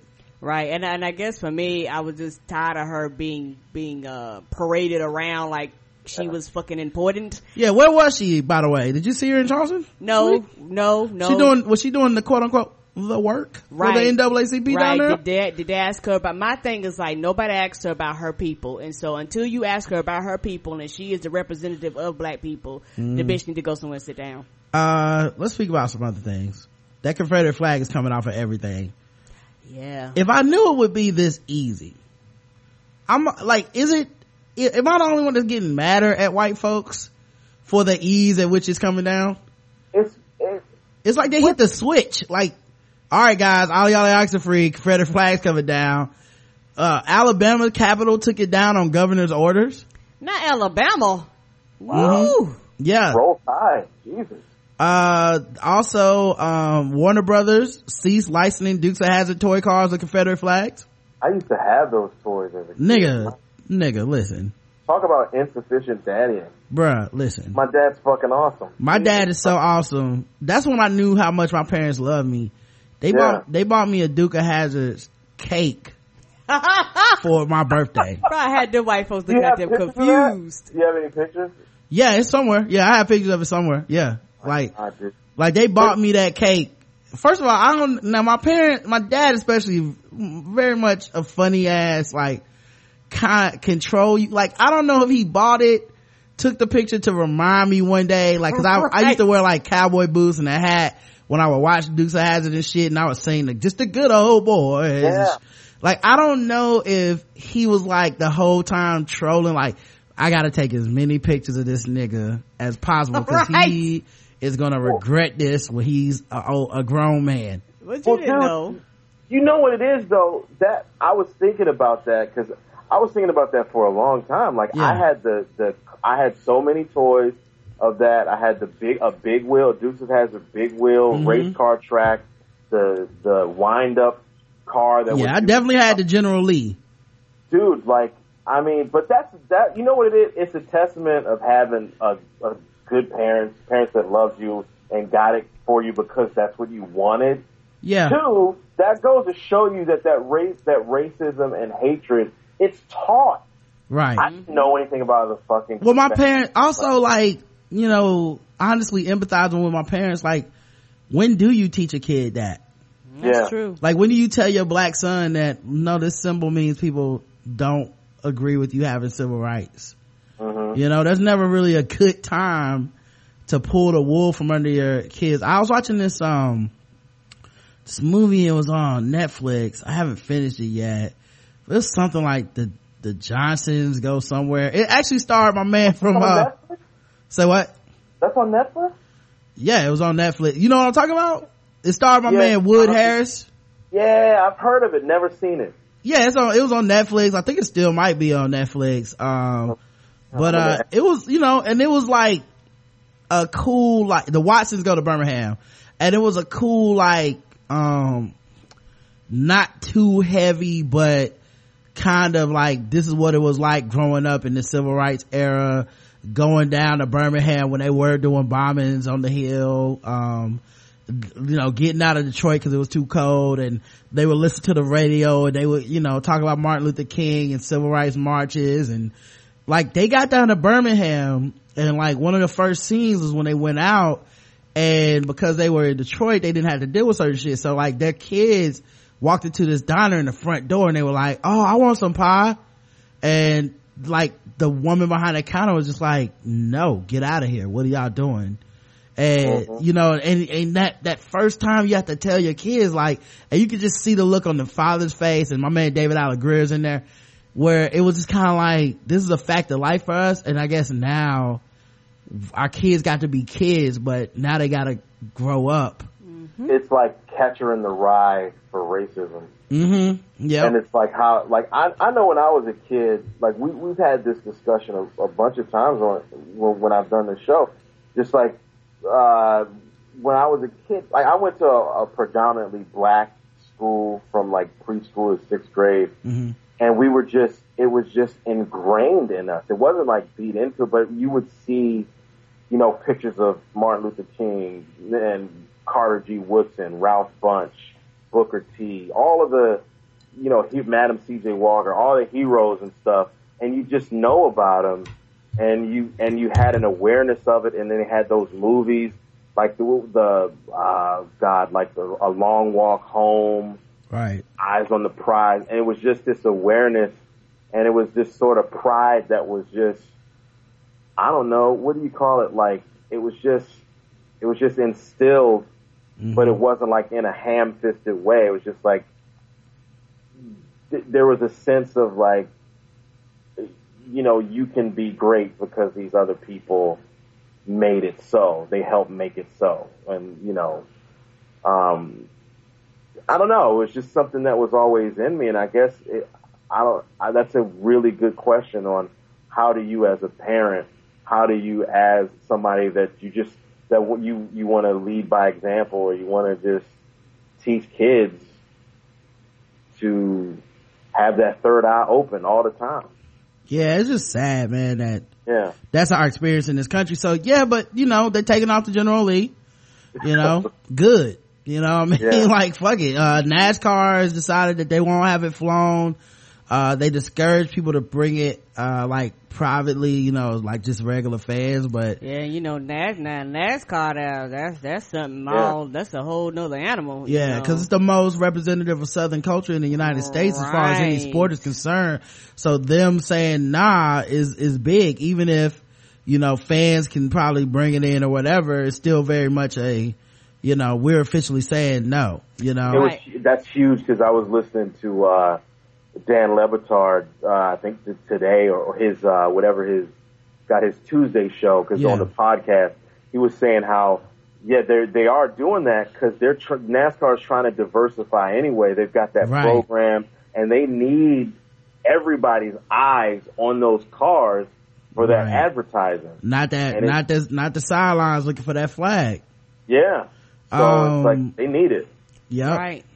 okay Oh, and for me, I think for the first time, a bit, people underestimate the power of social media. And social media had a lot to do with everybody kind of turning heel and going, whoa, whoa, whoa. It's almost like the civil rights and affirmative action and all this stuff. why doesn't where- black twitter get credit for that Right, because and, and they really should because a lot of times a lot of people protested all that shit and then eventually realized they was on the wrong side of that shit and was Right. like, "Oh, we might need to change our mind." I think a lot of people never said anything because it was never brought to the forefront so people continue to make money and profit off of it even though they may or may not support it, it's one of those things where people say, "Oh, I, they, everybody want to be neutral," but now society has forced you not to be neutral, and society, and even white people are standing up and go, "Hey, I'm white. I'm from. I'm, I listen to NPR, and they was saying, I'm white. I'm from the South. Y'all need to take that motherfucker shit down."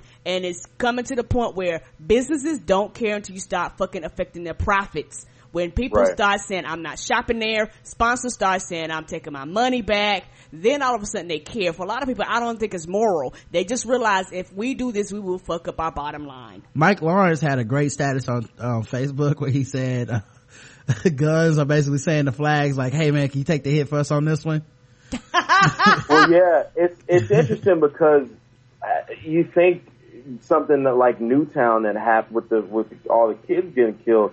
You think like, well, this is this has to be when we really crack down on gun control, and now it, it but the these black live nine lives nine lives being taken.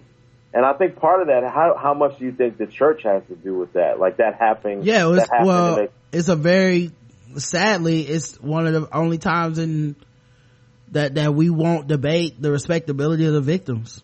Mhm. you know any other time we gotta go through everybody's criminal history and facebook avatars and shit this is the only time where we just go they were in church those Yeah. are those are the good black people Are people talking about that being an, essentially being an, an assassination for killing that senator? not enough people but it is an assassination Yes, he asked is. wa- he asked was he there like it you know it, it you know we'll see what all comes down with the charges and shit officially but Yeah. you know uh they should add that here's a south carolina lawmaker talking about the flag removal have misused the flag. And if hate groups have adopted it as its own, and hate groups are certainly creating divisive issue over this, why continue to fly it here at the state capitol grounds? Let me ask you a question. Why, uh, why do we let hate groups dictate how we feel and how we live? You, like, hate groups are everywhere. Uh, people are, uh, uh, they're, they're mean people everywhere. We found that out in Charleston. We're focusing on the wrong thing here. We need to be focusing on the nine families that are left and see that this doesn't happen again. These people sat in there and waited their turn to be shot. That's sad. And somebody in there with a means of self-defense could have stopped this and would have had less funerals than we're having. You- You're turning this into a gun debate? If those nine families asked you to take down gun. that flag, would you do it? You said guns. Why didn't somebody? Why didn't somebody just do something? Why, you know, I mean, why? I mean, uh, you got one skinny person shooting a gun. You know, I mean, we need to take and do what we can. But no, that's. Well, I mean, I, I want to make sure I understand what you're telling me. Are you asking that these people should have tackled him, these women should have fought him, that I don't know what I don't know what the answer was, but I know it's really really horrible for nine people to be shot, and I understand that he reloaded his gun during the process. That's that's uh, upsetting. He's Monday Monday morning quarterbacking his racism. Yeah, Yeah. it, it sounds like maybe maybe Yeah. I'm maybe I'm reading it wrong. Sounds like he blamed those people for getting killed. Oh, he yeah, did. he did. He is. Yeah, Yeah, yeah, he, like, nigga, what I would have did was. he he did. And, and one thing, uh, uh, shout out to the reporter that didn't back down from his questioning and made sure he was like, "Oh, so you trying to turn this into a gun debate?" Like, shout out to him for for sticking his grounds. Anything but taking that flag down, basically. Right. Uh, Right. Obama got heckled today. I just saw that before we, we started. Yeah. Uh, this will be my first time seeing it. I did not see this Over the before. years, we've gathered, Oh, why is it pausing? you know, over the years, we've gathered to celebrate Pride Month, and I've told you that I'm so hopeful about what we can accomplish.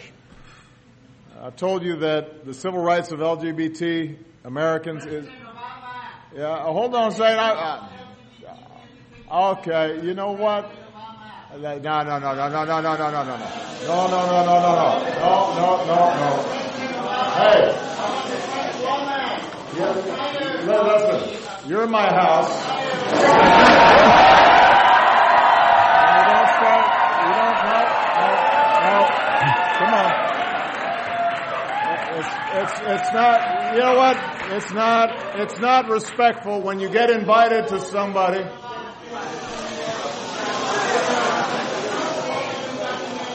You're not, you're not, you're not gonna, you're not, you're, you're not gonna get a good response from me by interrupting me like this.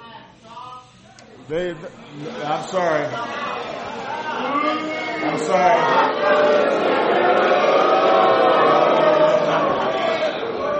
No, no. No, shame on you. You shouldn't be doing this. Come on. Can we escort this person out? Come on. You, you can, you can either stay and, and be quiet or we'll have to take you out. Shame on you! Alright. Can we have this person removed, please? Come on. Come on. Come on.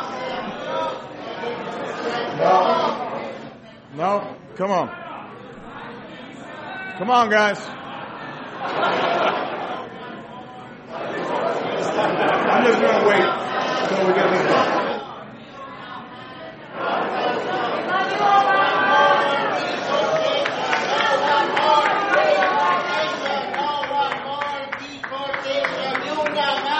Deportación, no one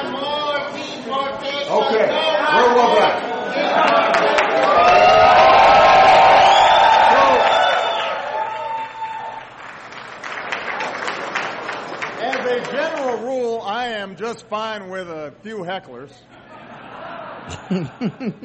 but not when I'm up in the house.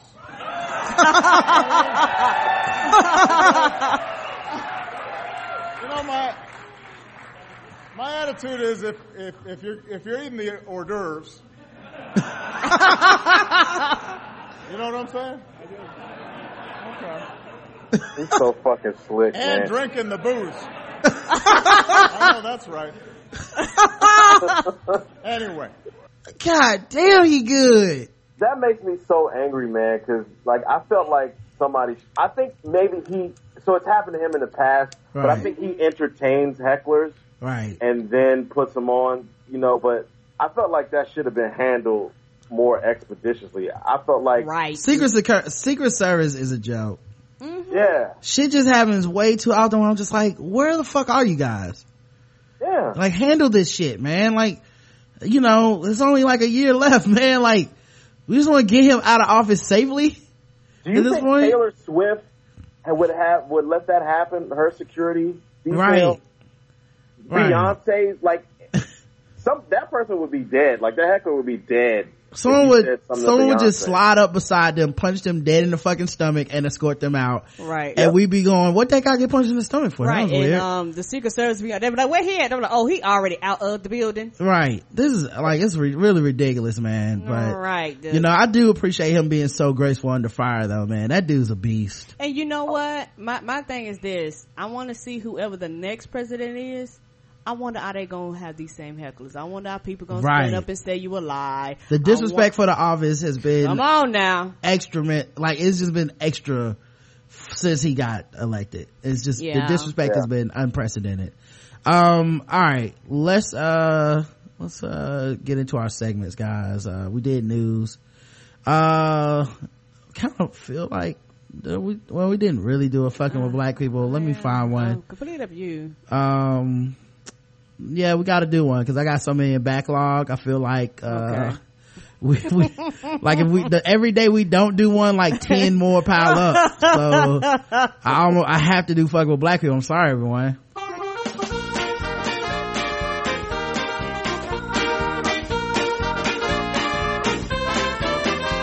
We're just fucking with those black people. We're just fucking with those blacks. We're just fucking with, fucking with black people. That's right guys, time to play the game we all hate to play. It's a game called fucking with black people, where we play news articles from all over the world that fuck with black people and then we score them from 0 to 100 in intervals of 25 for how much we feel fucked with as black people.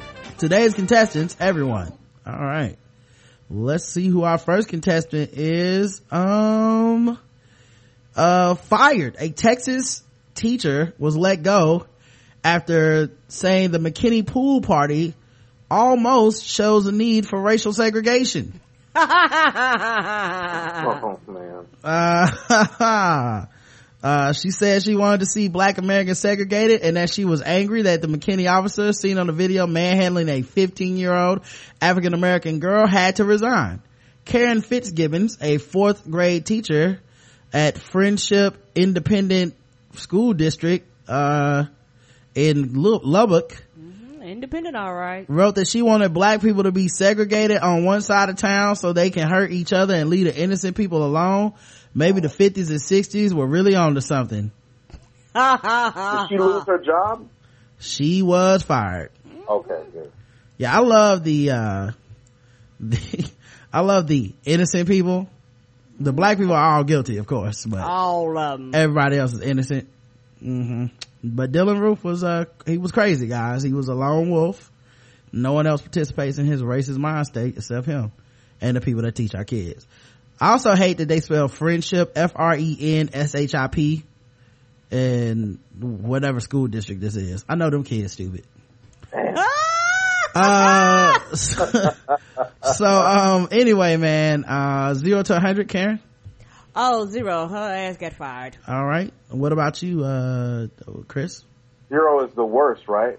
What is Zero, like? zero is you're not fucked with at all. A hundred, you know, you fuck with the most. Intervals of 25.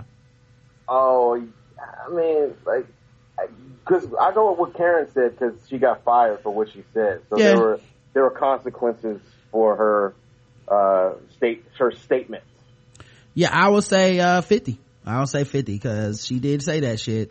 Now that she did. And That makes sense. she I probably taught kids every day until, Oh, dude, yeah, you're right though, dude. That has to be. That has to. Maybe I can I change it to like a seventy-five? yeah, sure. She absolutely. is, dude. That might be. God, that has to be fucking. No, it has to be in the nineties because she's instilling that hate into those kids. Was intervals of 25, but yeah. You know. Oh shit! I'm sorry. No, it's cool. 75, 100, either way is good All with right, me. seven- let's go with seven. But yeah, she's been conditioning young minds with her dumb ass, uh, being racist. Yep. Um, I'm not gonna do this one. This one's too long. It's nine minutes long. But somebody lectured a black woman about the black experience and she was white. Uh, uh, there's an article says Taco Bell executives got that millennial lingo dough.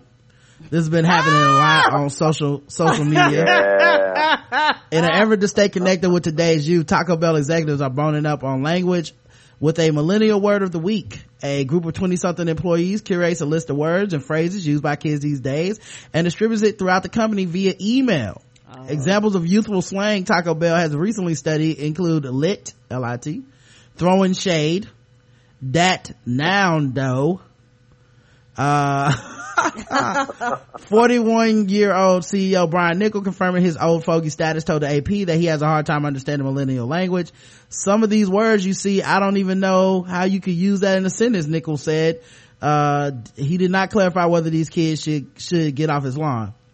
Just because Niccol might be not totally up to date on the next generation's lingo, that doesn't mean he's clueless. He confirmed the time that he knows all about young people and their late night alcohol induced Taco Bell cravings. He says, what Right, we have found is that fuck about what you're talking about. Uh, you gonna come buy our shit. what we found is that 20 something the 20 something crowd enjoys a beer with their taco and we also have a history of late night business where people have had their own alcohol to go with their food he said They uh can't here's, do that, young. now here's why i gotta i gotta score it as feeling fucked with it's not millennial slang it's black slang yes, it is. Yeah. like y'all ain't y'all ain't slick like when i see taco bell like putting a picture up of a chalupa and then putting hashtag bae. That's, that's not about millennials. That's uh, niggas came up with that man. Mm-hmm. Just Yeah. say what it is. It's black slang. Y'all incorporating it. And if you're too scared to say it's black slang stop using it. Because it's exactly where it comes from. So i gotta give them a 75 karen? Mm. You go ahead, Chris. I'm. I don't know how to feel about this one. I mean, yeah. ah, I would say hard, quick, and dirty. I, I'd have to go with a seventy-five also, because I mean, but then at the same time, it's like they always stealing our shit. Mm-hmm. So like, is it any? Is it really new? It's just, it's just the same shit, new stall. So Right. really, I, can I really get mad at this? I don't. I don't think so. all right karen I give it a twenty-five. There we go. Texas man seeks one million dollars to chase Al Sharpton out of McKinney, Texas, even though he did not come to Tim McKinney, Texas. Yeah. he, ne- he never planned on coming. Uh, Texas man tried to raise a million dollars online. Man, racism is so profitable to even have this idea, right? Would Um, it be like Beetlejuice every time? Some fucking. Yeah, white people hate Al Sharpton for totally different reasons than black people hate Al Sharpton. Right. Yeah. Be careful of white people that don't like Al Sharpton, y'all. And if you black, I'll put it on your ass to correct them because it ain't the same. And they really are dependent on the fact that you dislike them to give them cover for just being racist. Fuck that shit. I don't give. Correct. Like even liberal white people think, isn't he really just making it worse? I'm like, I don't know. Maybe shooting up nine innocent black people made it worse as it can be. Ain't So, you know, maybe we started at worse and then he came in and tried to, uh, you know, soothe the community, you know? Uh, not to mention he's the main one that be like, don't ride, don't burn shit. Like if he come down, like, one of these days he ain't gonna come and niggas just gonna burn shit down. Then people be like, maybe Al Sharpton should show up and tell these niggas to act right. Right. What happened one day? He just decided to just tap the fuck out. Yeah. Anyway. it's uh, like two like I, what it is. I think with the racism, a lot of it. First of all, first of all, it's like it's how we are, how most people are in this country anyway. Right. People lack empathy for their fellow human being. It's at like at that level too. And then there's the racism, Right. and then it's people that don't want to. It's like they're these people are rooting for like holding this allegiance for a losing team and they don't want to give up. Like two two of the best takes that I've heard, some of the best were like Bill Burr and uh, and Ted Alexandro. Like Ted Alexandro, if you listen to his special, it's called I Did It. It's I think it's online. You could get it or whatever. He's one of the you know highly one of the best comedians working today and shit. And he just was talking about Trayvon and and then Bill Burr even said, you know, this week he said, I just don't get why people are rooting these white people are rooting for this horrible team. If it was the if it was the Patriots doing that shit, they would they would just they wouldn't be you know you know it's just like they just stick with this losing team and they just they were they're going down with this ship and it's fucking ridiculous. And it's making them look stupid. And they just they don't want to admit that this is just it, it, it, that it's it's wrong. And it's just like I I, I feel like it, I feel like a lot of people that are out in the field that are like the guys like uh I don't know people are having these arguments on Twitter about the racism. Mm-hmm. Uh I see people with a lot of like Bomani Jones and like going through it and it's like you're banging your head against a brick wall because these people just don't want to realize that they're that they're racist. Mm-hmm. That their ideas, what they've been taught their whole lives, are are just it's it's wrong. It's just blatantly wrong. Yeah, I agree. I agree, man. I I mean, preach to the choir, dog. Oh, but Oh, I know. It's, it's Like, weird. it's like- it's really weird that because you know I don't really do the show. no offense to other shows, but I, we don't really do this show with white people in mind. So like Right. we spend very little time trying to educate white people on like why they fucked Yeah. up. We're just more like y'all are fucked up, and then we just move to the next thing. But yes, very like I understand the pathology of white people because we've had to live in a country have surrounded do by them yeah. Right. and it's a matter of survival. Like I, I already knew that there would be a huge pushback on this flag shit from the people that you know are racist and the people that do want to deal with this. Like i don't want to be told what to do. Like it's gonna be a huge pushback man. It's not over you know? Like they're Oh, gonna no. like i it, i will not be shocked if you know six months from now when it does come to a vote if there's not a whole lot of people rallying behind you know keeping the flag up or some slick ass like let's move it to the such and such you know? Like there's always some shit because mm-hmm. that white people hate being told what to do man. It's just you know that's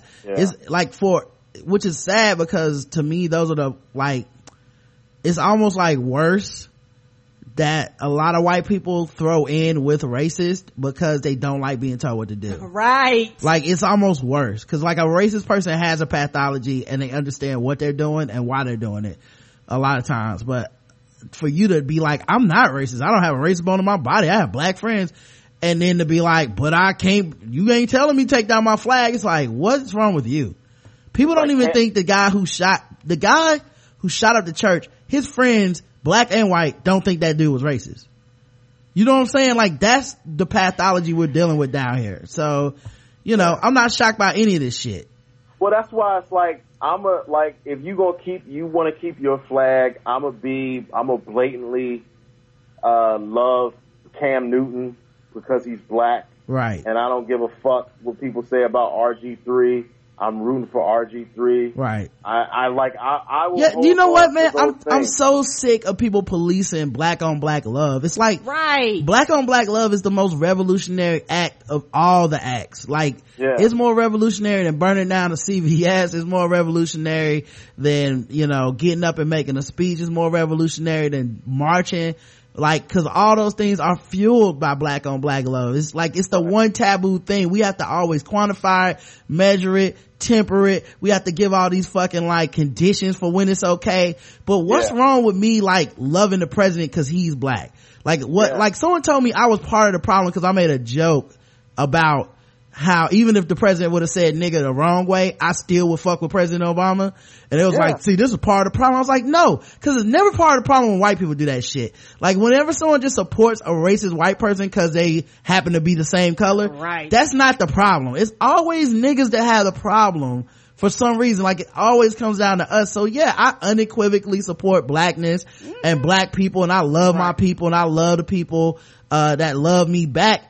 And Right. that's what it is. And I'm tired of having to fucking parse that shit, you and know? explain it, and have it examined and have it always challenged. Like something's wrong with me for loving my people as Yeah, they I love my community. They don't have to change. You don't need to pull your pants up. You don't need to police your language. You don't need to cut your hair. I just I love y'all niggas. It's that's what it is. It's not like that's what the N word represents, and that's why it's so dangerous to people. Is that we would dare be like we love each other as we are. Like I don't need to go on TV and admonish you to be like I just love you. You know what I mean? And if, whatever you want to change about yourself to improve yourself, period, for yourself. I'm down with. and whatever you want to keep, I'm down with that shit too, man. And that's like the worst fucking thing you can say to people Cause it's like, you know, people are, we had this white gaze we're under and it's always like they're gonna attack you for saying, you know, like, like I said, for me to be like, like when I say I love the BET awards on Twitter all the time, I always get like a, well, you know, uh, I mean, first of all, White people watching. say what? White people watching. Yeah, yeah, I, you know, and, and, and I, I love it. Like, I love it as a, to me, it's the most valid award show of the year. I don't care about the fucking Grammys and the Emmys and, Nope. like, we don't do a special for the Emmys and try to predict who's gonna win an Oscar. We don't do that shit I don't care. for the most part, I really don't care. They don't mm-hmm. care about me. I don't care about them. But Right, you know what? Nicki Minaj won that motherfucking BET award cause we know Iggy Azalea's a joke. You know what I'm saying? Yeah. Like, that's a, that's a huge difference and it's a place I can go and be stress free. Our podcast is a place like that for people. Like, Right. black people listen to our podcast because they're like, here's a place where I don't have to worry about being attacked all the fucking time. Like, and judge. I can, just you, you know what I mean? You- I'm never gonna be on here like, hey, welcome to the Black Guy Who Tips. Does this word offend you, niggers? You know what I mean? Like, you're not, you, it's a safe spot and we don't have a lot of safe spots in American media and in America in whole. So, you know, I, you know, I personally don't attack black people, you know, getting back to the point. I don't attack Al Sharpton. I don't attack Netta DeRay. I don't attack Jesse Jackson. I don't talk shit about, you know, any, like anyone that their job is, I love black people enough to go out and try to help them. I don't say bad shit about them cause at the end of the day, like, thank you. You know what I mean? Even if, even if your tactic fucked, even if you fucked up in the past, even if I don't agree with your current tactic or whatever the fuck, like, you're hated across America and I will not add to that by being another nigga to just be like, and I, let me tell you why President Obama is a piece of shit sellout. Like I will never be that person. Cause at the end of the day, man, one of the, the things that he's constantly chided for is the fact that he doesn't disown us as a, as black people. You know what I mean? Like, Right. and I'll never have love for the black people who do that shit as a survive, like, you know, like when Don Lemon does that shit, I'm not gonna ever support him, but I tell you this much, it might sound crazy, but if, if that dude ever like apologizes, start talking with some sense again, I'm right back Take to 'em like, back. all right, he We'll cool. Take 'em back. Me too. Yeah, that's, that's the most revolutionary thing you can do in America. Like, as far as I'm concerned. Anyway, fuck this dude 100. I'm not even gonna play his fucking video telling Al Sharpton not to come. Let's just get to some fun shit, cause this is pissing me off. Uh, let's do a baller alert with Chris. I don't think he's ever done one of these. I've never done one. No. Yeah! I'm looking for a five star chick talking about. Like she just stepped out of magazine. And a fly and a jukebox wet and a air spotlight. Got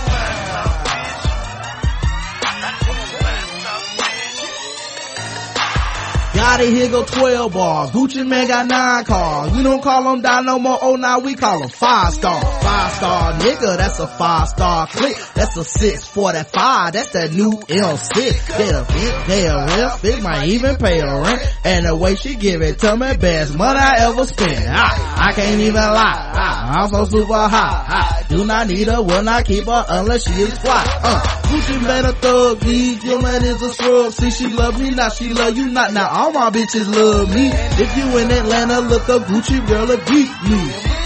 Five star hotel you can meet. Five star bitch, just a five star bitch. That's a five star bitch. That's a five star bitch. If your credits go high, nails stay fly. If your juice box wet and your head something fine, now you a five star. You a five star. All right. It's time for Chris to pick a choice. All right. Here are your choices. Groupie Tales. Nick Young is thick and long, but effed me like a two cent hoe. Oh, not a two cent. Number two. Is- Number two. Father's Day isn't all about you. Blogger. Blog by, uh, at Nick So Flies. It's not single Mother's Day. It's what, what the picture Oh, says. okay. Right, right. Number three, Groupie Tales I had sex with Rich Dollaz and it was good while it lasted. Uh, number four, Groupie Tales Jeezy, aka the Snowman. And lastly, Groupie Tales another August Alsina tale, this time featuring DJ Era. I Who was- still, who was, yeah, who go was ahead. the first one? Nick Young is thick and long, but effed me like a two cent hoe. Now is that pre Iggy or post? Or Uh, um, I don't know. Let's see. April 10th, 2013 is the date. Okay, can we do what's the young? I know Young Jeezy. Let's do Young Jeezy. Okay, Groupie tells Jeezy, aka the, Snowman. Snowman. All right. Uh, so let's talk about his Groupie tell. Uh, where's my? Let it load for a second. You know, Ball Alert can be a little slow. Uh, all right. Disclaimer: Ball Alert Groupie tales are submitted by our readers. We cannot confirm 100 percent accuracy of any story posted. This must be before they used to put that whole No disclaimer. code USC 217 like that shit. Do you have any juicy, uh, don't scroll to the bottom. What are you doing? All right. Do you have any, god damn it. Now scroll to the top. There we go. Do you have any juicy stories you'd like to share? Send them over to 1180 at ballalert.com. You can remain anonymous. A juicy groupie tale was posted on the website Tales of Groupie a few years ago. It was posted by a girl who claimed that she was a virgin and that Jeezy was her first. The story was gentle and kind and it read like a steamy romantic novel. If you missed that, you can read it here. This Jeezy groupie tale tells a different story. Snap. When listening to the lyrics delivered by some of today's hottest rappers and R&B singers, many give the impression that they are great in bed and will leave a woman quivering for days. Well, this was the case the first time I heard Jeezy's song Tear It Up. Mm, are you familiar with the song Tear It Up? Oh, you know I ain't. I'm not. Alright, let me see if I can find it real quick. Man, like you know who you asking? Well, I knew Karen wouldn't be mm-hmm. familiar. I was, Dude, I, I didn't even get the new Selena Gomez song that you played, and That's I gotta true. I gotta I gotta go get that. Spotify. Jeezy, What up? where you at? Shit, I'm in the hood. Where you think I'm at, man? You know, shit. You still coming over? Hey, man, what I told you earlier, man. I'll be through there, man. Uh, I've been waiting for you since you left me. That's how you feel. Yeah. Why, dogs hit my trap, got me for half a song. why does she talk like a phone sex operator, by the way?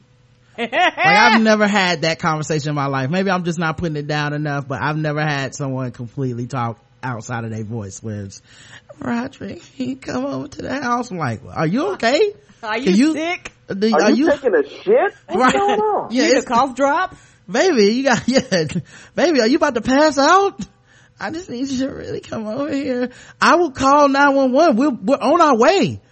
Trapping all day, can't wait to I'ma get home. pussy in the bed, she ain't got no pants on. Soon as I hit the door, she already know I'ma it's tear that on. Two logs, two shots of Patron, straight goose, gotta lose the Hey, stacking I'ma the song. pussy up. Gonna chunk in my grown USDA, man. that motherfucking building in that. songs I'ma and tear that long pussy One baby mama, no bitch, no wife. Like Park, you need a thug in your life. A young nigga to straight come through and beat it up.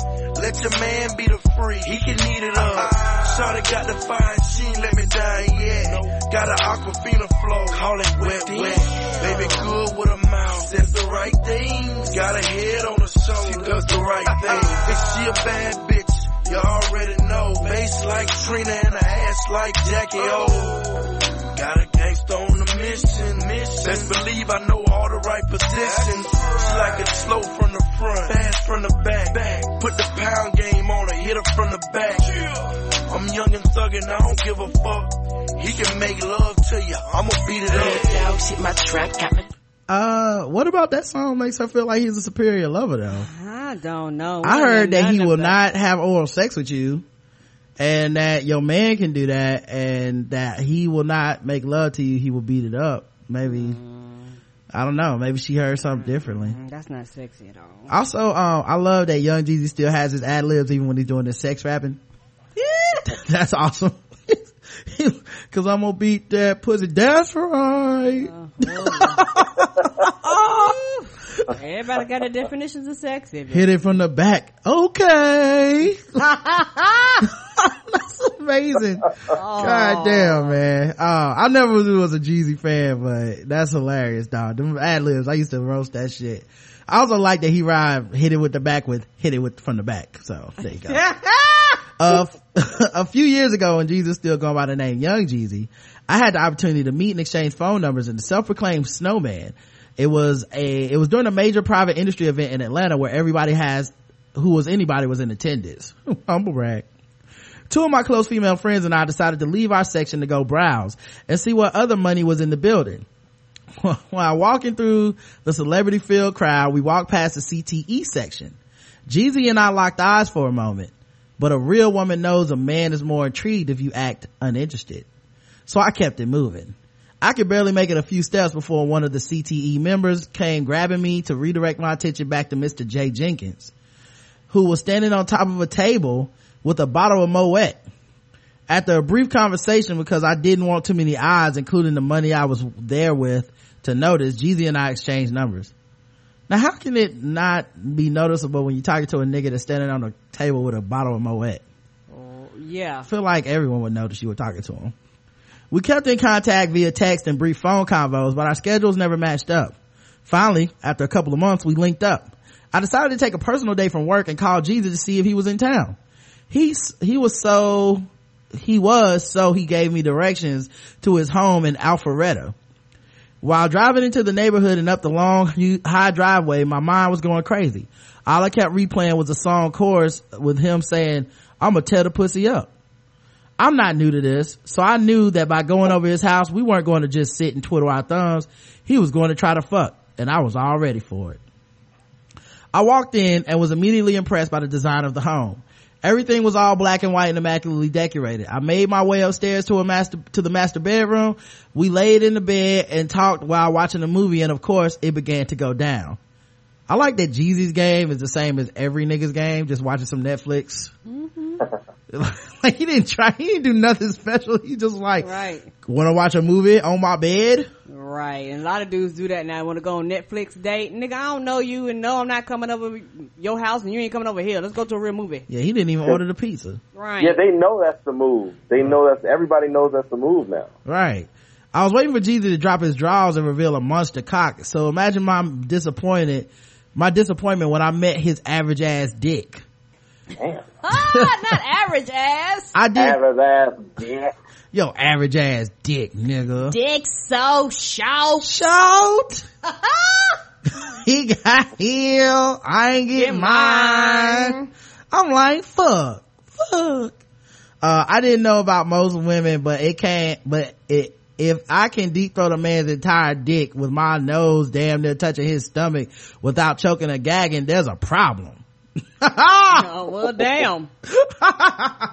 she is about it. He's very explicit. Right. It was too late at that point, so I sucked it up and began sucking him off. I couldn't even get into it. The whole time rolling my eyes to myself while pretending to enjoy it. Man. After sucking his dick, he put a condom on we began to fuck. Have you ever driven all the way across town wasting your gas and miles just to find out your favorite store is closed? That's how, ah! that's how I felt, that's how I felt about these worthless miles I just put in, on my pussy. Wow. They ain't turned the they ain't turned the sign around and was like, man, we're closed. She really said miles on her pussy though. Worthless miles on my pussy. Right. She was like, oh, you're wasting my time. Like my frequent flying miles, I wasted them on this. Right. I could have got some good dick. The fuck was less than extraordinary. We fucked missionary and then I turned over so he could hit it from the back. Also hoping that the slanted angle being bent um, over with my back arch would provide more satisfaction for me. Nope. Don't get me wrong, it wasn't a quick fuck. He definitely put it down for an extended amount of time. Maybe if I was drunk and he was someone I had feelings for, if he was caking me off, I could have learned to love the dick. But for a quick midday fuck, I'll pass. I love this. this feels like it should be his Yelp review for his dick. Yeah. Girl, he get a one out of five. Right. The decor was nice, but the dick, uh, was not that good. Uh, come for the, come for the TV, stay for the dick. Needless to say, we didn't keep in direct contact after that. I've seen Jeezy a few, I like how she made it seem like it was her idea that they didn't keep up. Right. Like he was, oh. like he was Yeah. calling her, like, baby, please. he probably knows you rolled your eyes sucking his dick and was like, well, this won't be a, Well, she doesn't like me. yeah, this won't That's be a, right. Right. I'm gonna call you back. Okay. I bet he sends two text messages. Like, hey, you trying to come over? And then the next one just like, that's right. Don't, uh, so I seen him a few times after that. He always gives me the don't I know you look, but I simply say nice to meet you, flash a smile and keep it moving. Maybe his dick, so he don't even remember her, so the pussy game couldn't have been too great either. Right. Maybe his dick game has improved with the influx of cash. I doubt it. Or maybe I've just been blessed to only fuck with big dicks in my lifetime, so my pussy and throat may be biased. Oh lord. Let's look at the comment section, and that's quite a few. Miss Bling says, this ish was hilarious. He could still get it though, lol. Yeah. That's the other thing about dick size. Guys can't really lose. Cause anytime a girl is like, he had a average size dick, there's somebody like, good, I got an average size pussy. I was nervous. Right. Woo! Whew, I'm tired of fucking with these big dick niggas. Yeah. Me up. I want my uterus. Like it's always, like you really can't lose exposing. Mm, Cause we all are, are sized differently, y'all. It's kind of like you. when it's kind of like whenever you see people trying to shame somebody for being fat on Twitter, and there's always like a contingent of dudes like, "Shit, I I'll tear that shit up." I don't know what these niggas talking about. You know? Yeah. Why do people do that? Like talk about. I just see people getting mad about people shaming somebody. I don't get why people do that. Like you're not Yeah. that hot.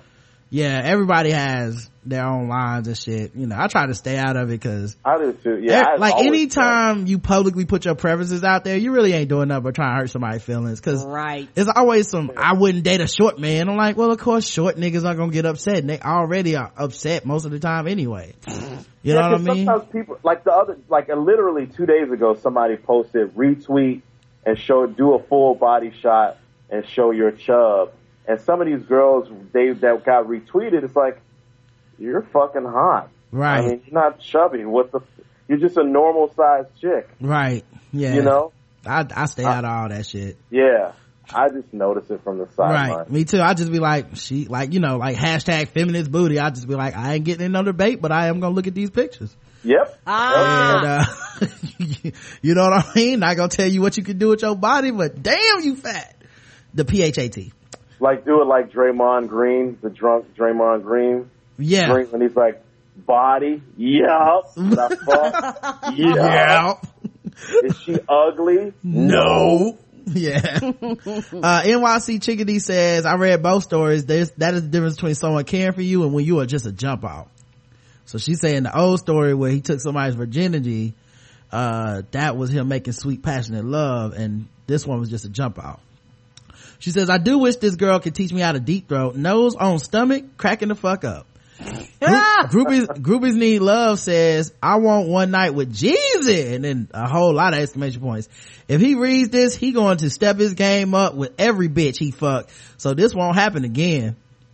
Yeah, cause you know how he goes on BallerAlert to check out his Right. his comments. Comment, right. Maxwell's Muse says that's some bad peen for sure. If it if it's got a gal regretting gas and mileage. Ah, yes. That's just because he didn't feed her. He didn't. He just fed her his his dick. Mm-hmm. Gave us He some didn't give her. gave us some popcorn with that movie. Mhm. He did my move, put a little garlic on it. Hey fellas, that's the move. Just let y'all know. Sprinkle a little bit of garlic on your on your microwave popcorn. Um uh, La, La Diva says, uh oh, I will not be another number to Jeezy or any famous, non-famous guy. STDs do not discriminate and we all know these celebs jump from one person to the next like lice. La Diva, get your ass off this site. Yo, too good to be a groupie ass Yeah. in the comments for no reason. Jer- uh, Ajariah Dillon says, I disagree with this young lady because my experience with him was beyond enjoyable, especially when he is sober. I guess I need to send in our experience. It was definitely worth the miles added. Um, makes me want to jump on the plane to go get it now. Damn. So she put her whole business out there. Girl Nose said, on stomach. Mhm. Hashtag nose on stomach. Right. Hashtag nose the belly button. girl says, I had Jeezy before and this girl is telling tr- the truth, unfortunately. I've been to that house she is talking about. Uh, Mies, M-E, M-E-S-E, Mise? I don't know. I, I fucking love this man. He gonna be here next weekend. I was thinking about being a groupie for a night, but, uh, I'll pass, lol, but this had me cracking the hell up. LOL, I've come to realization, to realize that from experience of dealing with bigger dudes, they don't always have the biggest dick. Shaking my head, damn shame. Ajira says, you know he who has a below average size dick. Uh, Ajira, I mean, no, girl said that too, Ajira. Ajira comes back and says, trust, it isn't all that bad. He does trick off, so consider that. Shelly says, sad face, these groupie tales are killing my fantasies. Goes to read about Shannon Brown. Smiley face. Cause Shannon Brown had a good groupie tale. I think I heard that he fucked the girl in the truck. Yeah, uh, was it the truck? I, I just I don't remember, it was good. I don't, I don't remember the details. I think that's one that I heard you guys do. Okay. Denise says everything about Jeezy screams of mediocre dick. Not surprised at all. Screams. Honeycoated says plus one. Yeah, what about a dude can scream mediocre dick? That's Oh hilarious. no, got some mediocre rapping. Uh, right. Plus at one, plus one at Denise. Although you can be surprised with the dick is bigger than expected. Most of the time I can tell what a man's dick looks like, but Jeezy looked like he has an average sized dick. Student Beauty says, damn y'all for real mediocre dick. New word of the week, medium D. Meet that medium D. Uh, Shelly's public, uh, Maxwell Muse says, at Shelly's publicist, no bullshit. They need to go on and replace Shannon on all these romance novels instead of Fabio. I'd definitely read more. I must be some kind of square cause nothing ever made me think Jeezy was packing or any kind of good lover. Denise said, and when I said mediocre dick, I mean not just size wise, I mean there's nothing sexual about him at all to me. No Shannon on the other hand gave me such an innocent vibe until I heard him speak. I couldn't even look him in the eyes after that. So this story is just as I thought it would be. Winky face. Golden Child says, um, yeah, one of my homies used to mess with him. They said the same thing about the dick. The dick ain't great. Uh, Honey Coda says, and whoever thinks Jeezy is good hasn't been dick down right before. Car- that's just shade of that other girl. Carla says, lol, that's sad when you get hyped for good good and it turns out to be super lame. Philly Fly Diva since 88 says, at Denise, I can't look at Shannon anymore without a huge smile coming across my face. Monica is a lucky bitch. Dear God, please put me in the direction of someone just like Shannon Brown sexually. Amen. Uh, they like Shannon Brown. Jeezy probably tricks off women to compensate. Oh, Isn't that what y'all want though, groupies? Anyway, Yeah. you know what I like though is that she prayed to God for some Shannon Brown dick. That's crazy. Dear Jesus, send it my way. bring me some Shannon Brown dick. And I'll start going to church. Allie in Wonderland says, damn, how many of y'all done fuck Jeezy? and Empower, Empower Woman AK Spicy says, have you ever driven on, oh well, she just, she just quoted that, have you driven across town thing. Says, laugh my ass off at the comments. And Phoenix says, he said he done did everything in the A but fuck chili, lol. Uh, that's it for, um, for Groupie Tales. Um, let me go back to the song so I can play us out. That shit really don't excite her. All you hating assholes in the club on fire. She was born in the A, went to school in DC. Got a job in Dallas, Texas. All right, we got time. We got time. We gotta gotta move on. Gotta move on. Uh, let's play some guess the race. Now that it's time for some guess the race. That's right, it's guess the race time. Now that it's time for some guess the race. That's right, it's guess the race time. That's right, it's time for Guess the Race, the number one game show going across all the podcast land. We read and play news articles from all over the globe, and we ask our contestant today, Chris Lamberth, to from the uh from the uh Mundane Festival podcast to guess the race. And the chat room plays along, and they are racist. All right. Almost forgot the podcast. I almost said righteous prick, man. We done had JL on so much. Right. Yeah, I know you guys have neglected me. I I get it. It's like it's like when LeBron wins the MVP all the time, and then they just give it. To, oh, we got to give it to Derrick Rose because he's not LeBron, True. or we give it to Kevin Durant because he's not LeBron. I Right. get it. It was my mistake, but uh I fixed it. I reached out to you, got you back on the show. It's Uh, all love. It's all love. Broward County, Florida. A former Florida police officer has admitted to forcing undocumented immigrants into having sex with him. Oh. John, I bet this shit happens so often. So often. Jonathan Luis, 34, pleaded guilty to an array of charges last week, admitting to 14 counts of armed false imprisonment, 15 counts of battery, and 4 counts of stalking. However, he avoided all the charges with sex in them. Most likely due to his police officer status, this former Broward Sheriff's deputy was given an insulting lenient plea deal. Uh, as part of the deal, Bly, Bly, did not face charges of sexual battery and as such will not be required by the state of Florida to register as a sex offender. Oh, that's sad. That's crazy. A group of approximately 20 undocumented illegal immigrants alleged, alleged that Blewis or Blewis harassed them, molesting them during pat downs and threatened them with deportation if they refused to perform sex acts. Right. That's why you need to get start doing things where they have uh, citizenship and shit. Uh, eerily enough, just after this officer was named employee of the year for his district, of course, Blewise told the South Florida Blade newspaper that earlier in his career, one of his supervisors taunt, taunted him by calling him sex offender for being openly gay. However, Oh. the, however, the label now fitting will not be applied. Blewise has sentenced, uh, was sentenced to five years in jail, 10 years on probation, but avoided the sex offender designation altogether. Undocumented immigrant workers are often targeted by unscrupulous individuals as they have very little recourse to try to report crimes committed against them because of their illegal status. Blewis, uh, likely chose this vulnerable group of people to violate and abuse for this reason. In the end, he was charged with arbitrary battery charges relating to pat downs he conducted while on duty and nothing else. Uh, the Broward public defender Howard Finkelstein called the outcome shocking and shameful to the whole country. Uh, the Sun Sentinel reported on another contrasting case that played out in court. Um, oh, dealing with a whole different thing. Um, uh, so yeah, this dude was making dudes do sexual stuff instead of, uh, you know, deporting them, uh, against the race. I would say white. All right. The chat room says lenient is a synonym for another word, a synonym for another word in this country. White.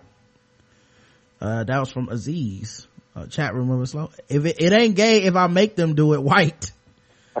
uh, rebel redneck rapist. Paste, says Emperor L. Expects the South to rise again white. Man, I know he had to be hated in the community. Oh God, it's Officer Bleewees. Shit. Uh, Confederate condom user. Officer Dangle. Yeah, did he even use a condom? Officer Dangle. Ha! That's a Reno 911 reference. Confederate condom user, protector of white women everywhere white. The correct answer is white. He was a white man. Ah,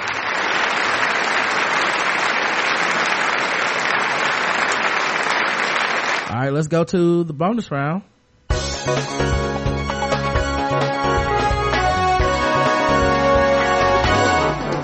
Double the points and the raise. Double the points and the raise. That's right. Double the points, double the race in the bonus round of Guess the Race. So far, Chris is one for one. Will he be able to keep it going? Let's find out. You get nervous? A little bit. I always get nervous. I have a pretty good record, but I'm I'm always nervous. You're almost too good of a kid, uh, of a, uh, person to get these right.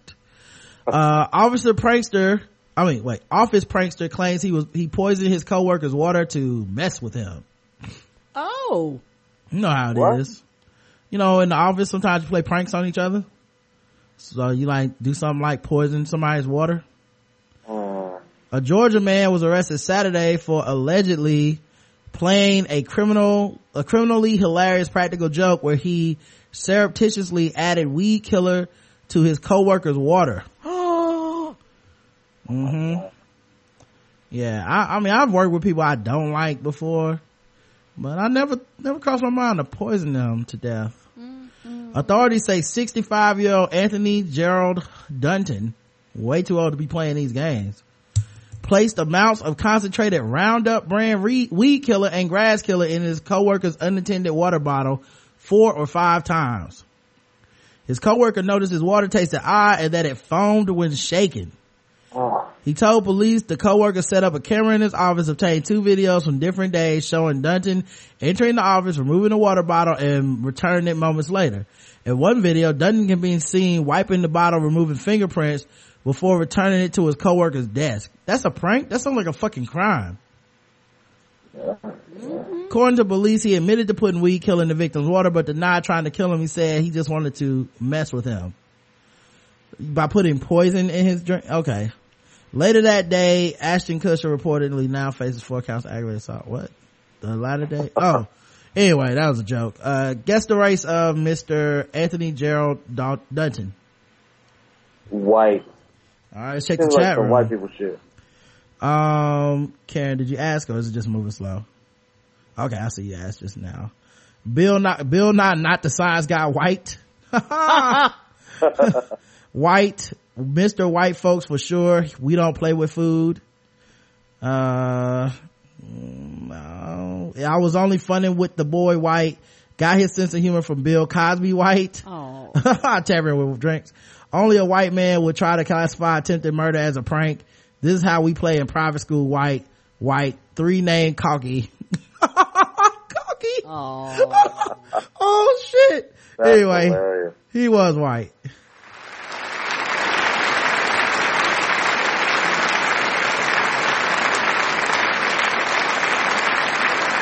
Holy shit. Cocky? That's new.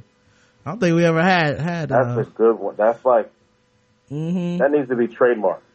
for sure, man. All Um, these coffees out this motherfucker, man. I ain't going to. All right. right. uh, and of course we have to wrap this bad boy up with, uh, one of my least favorite things to talk about. Sword ratchetness.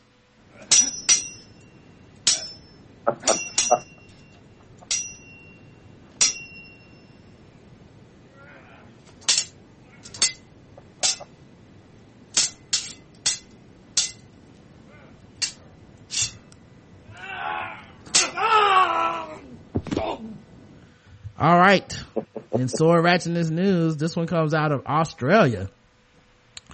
A weapons collector who slashed two teenagers with a samurai sword when they entered his home has received an 18 month suspended jail sentence. That's the thing about collecting weapons. After a while, you want to use them.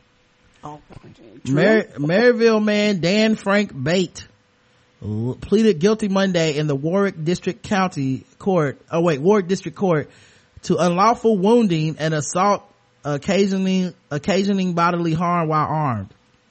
Crown prosecutor Nichols McGee said Bate and the 16 year old male had a disagreement on March 30th last year and the teen and his 15 year old girlfriend went to the accused home about midnight to deal with the tensions.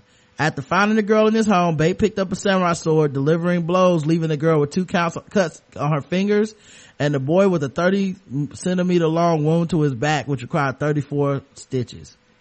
Defense barrister Robbie Davis said the case was extremely unusual and in that Bate had the right to defend his home, but he conceded his client had overreacted. Uh, you, think? Uh, anyway, um, good riddance. Glad he goes. Ah! Glad he's going to jail. Um, Chris, man, thank you so much for doing the show, bro. Yes, sir. Thanks for having me. I appreciate it. I'm always a pleasure. No problem, man. Uh, make sure you guys go and check out the Mundane Festival podcast. Mm-hmm. Continue to, to click, like, share, retweet, favorite, um, 12 years of bringer. Like I said, I, if you haven't watched it now, then you don't really love us or really love Chris cause, uh, it's, it, he's fucking amazing in it and He is. everybody's good in it. Uh, I think Mike was also outstanding as, Yeah. uh, a- a- as the slave that um was like uh scared all the time he he, he doesn't know master he, he doesn't know like i love that shit um and uh make sure you guys also follow him on twitter at chris lamberth uh chris you uh performing anywhere uh the audience can catch you soon Yeah, I'm gonna be at the Virginia Beach. Well, I'll be at the on July 7th. I'll be at the Richmond Funny Bone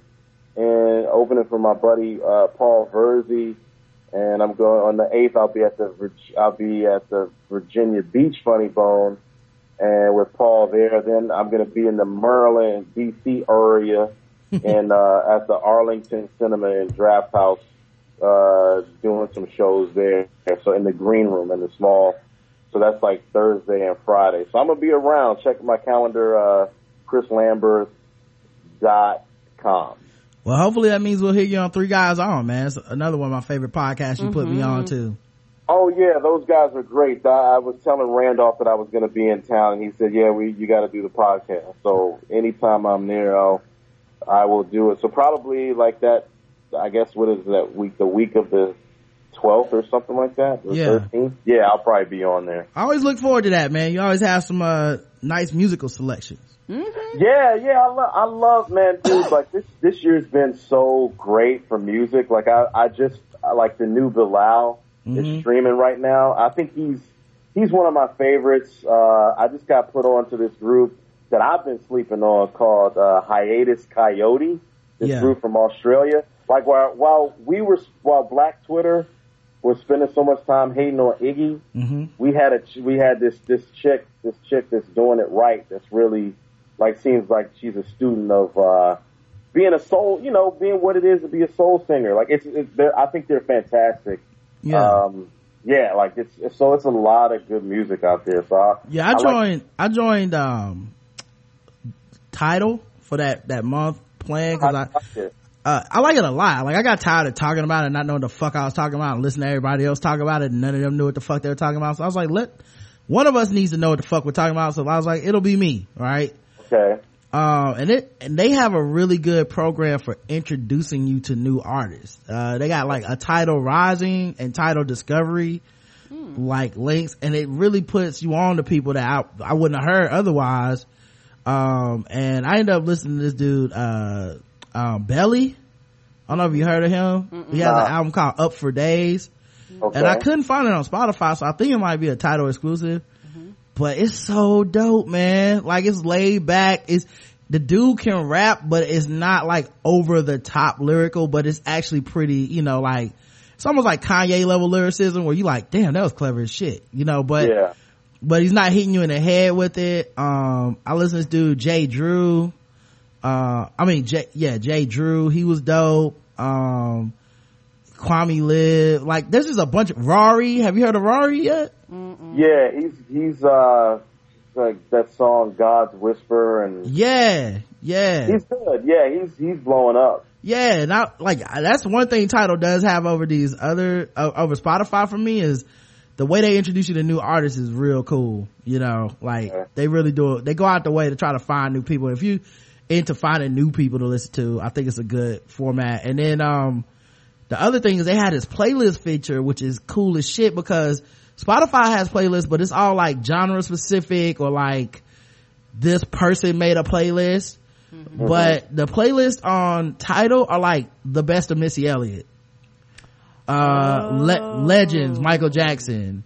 Uh, the BET Awards 2015 playlist. Oh, I'd be all about that. Like that's dope to me though. You know what I mean? Cause like Yeah. I know I'm gonna get to BET Awards this weekend and be like, I never heard of Deltrick Hayden. Well, guess what? He's on the fucking list. I can say I heard my soul says yes by, And you by Sunday. it. Yeah. So, uh, yeah, man, I don't, you know, anyway, that didn't mean to make this to a Tidal advertisement, but, yeah, Rod, what the fuck, man? Are you in the Illuminati? Hey man, look, all I'm saying is support black businesses. You know what I According to mean? some people, we are. Do I need to do a freestyle to, to get y'all to do it? Yeah, we elitists, right? Right? Do I need to rap about some current tragedies to get y'all on my side? What I gotta do? Um, Trayvon's dead. What Right. about Tidal though? Fucked up. oh man. That's about Hey guys, I'm black. Buy my shit. Yeah, that like that's the other thing. Like people act like Jay was so wrong for that, but it's not like he's opportunistic. He gonna do that every week. Because if he would have been out here this week talking about some, they say you could shoot up a church, but don't shoot up the charts. People would have roasted him and destroyed that entire career. So, he, like that nigga got some type of taste, man. Let's stop vilifying that man. All right, just fine. Yeah, I don't. I don't mind. I mean, hey, get your money, Jay. At least he's not. He's not selling the drugs anymore. Right. Yeah. Uh, and when, you know, when Taylor Swift makes a point about the industry, we all understand her point. Applaud her, right? Right. Is it true that they that they said? So I saw a little blurb about something that like she was in cahoots with Apple. Like it was like The Apple, uh, the conspiracy theories, the, uh, Yeah, yeah, was- some bullshit. Man, it sound like some bullshit. Like the Taylor Swift Illuminati shit. It sound like Yeah. some bullshit, man. Mm-hmm.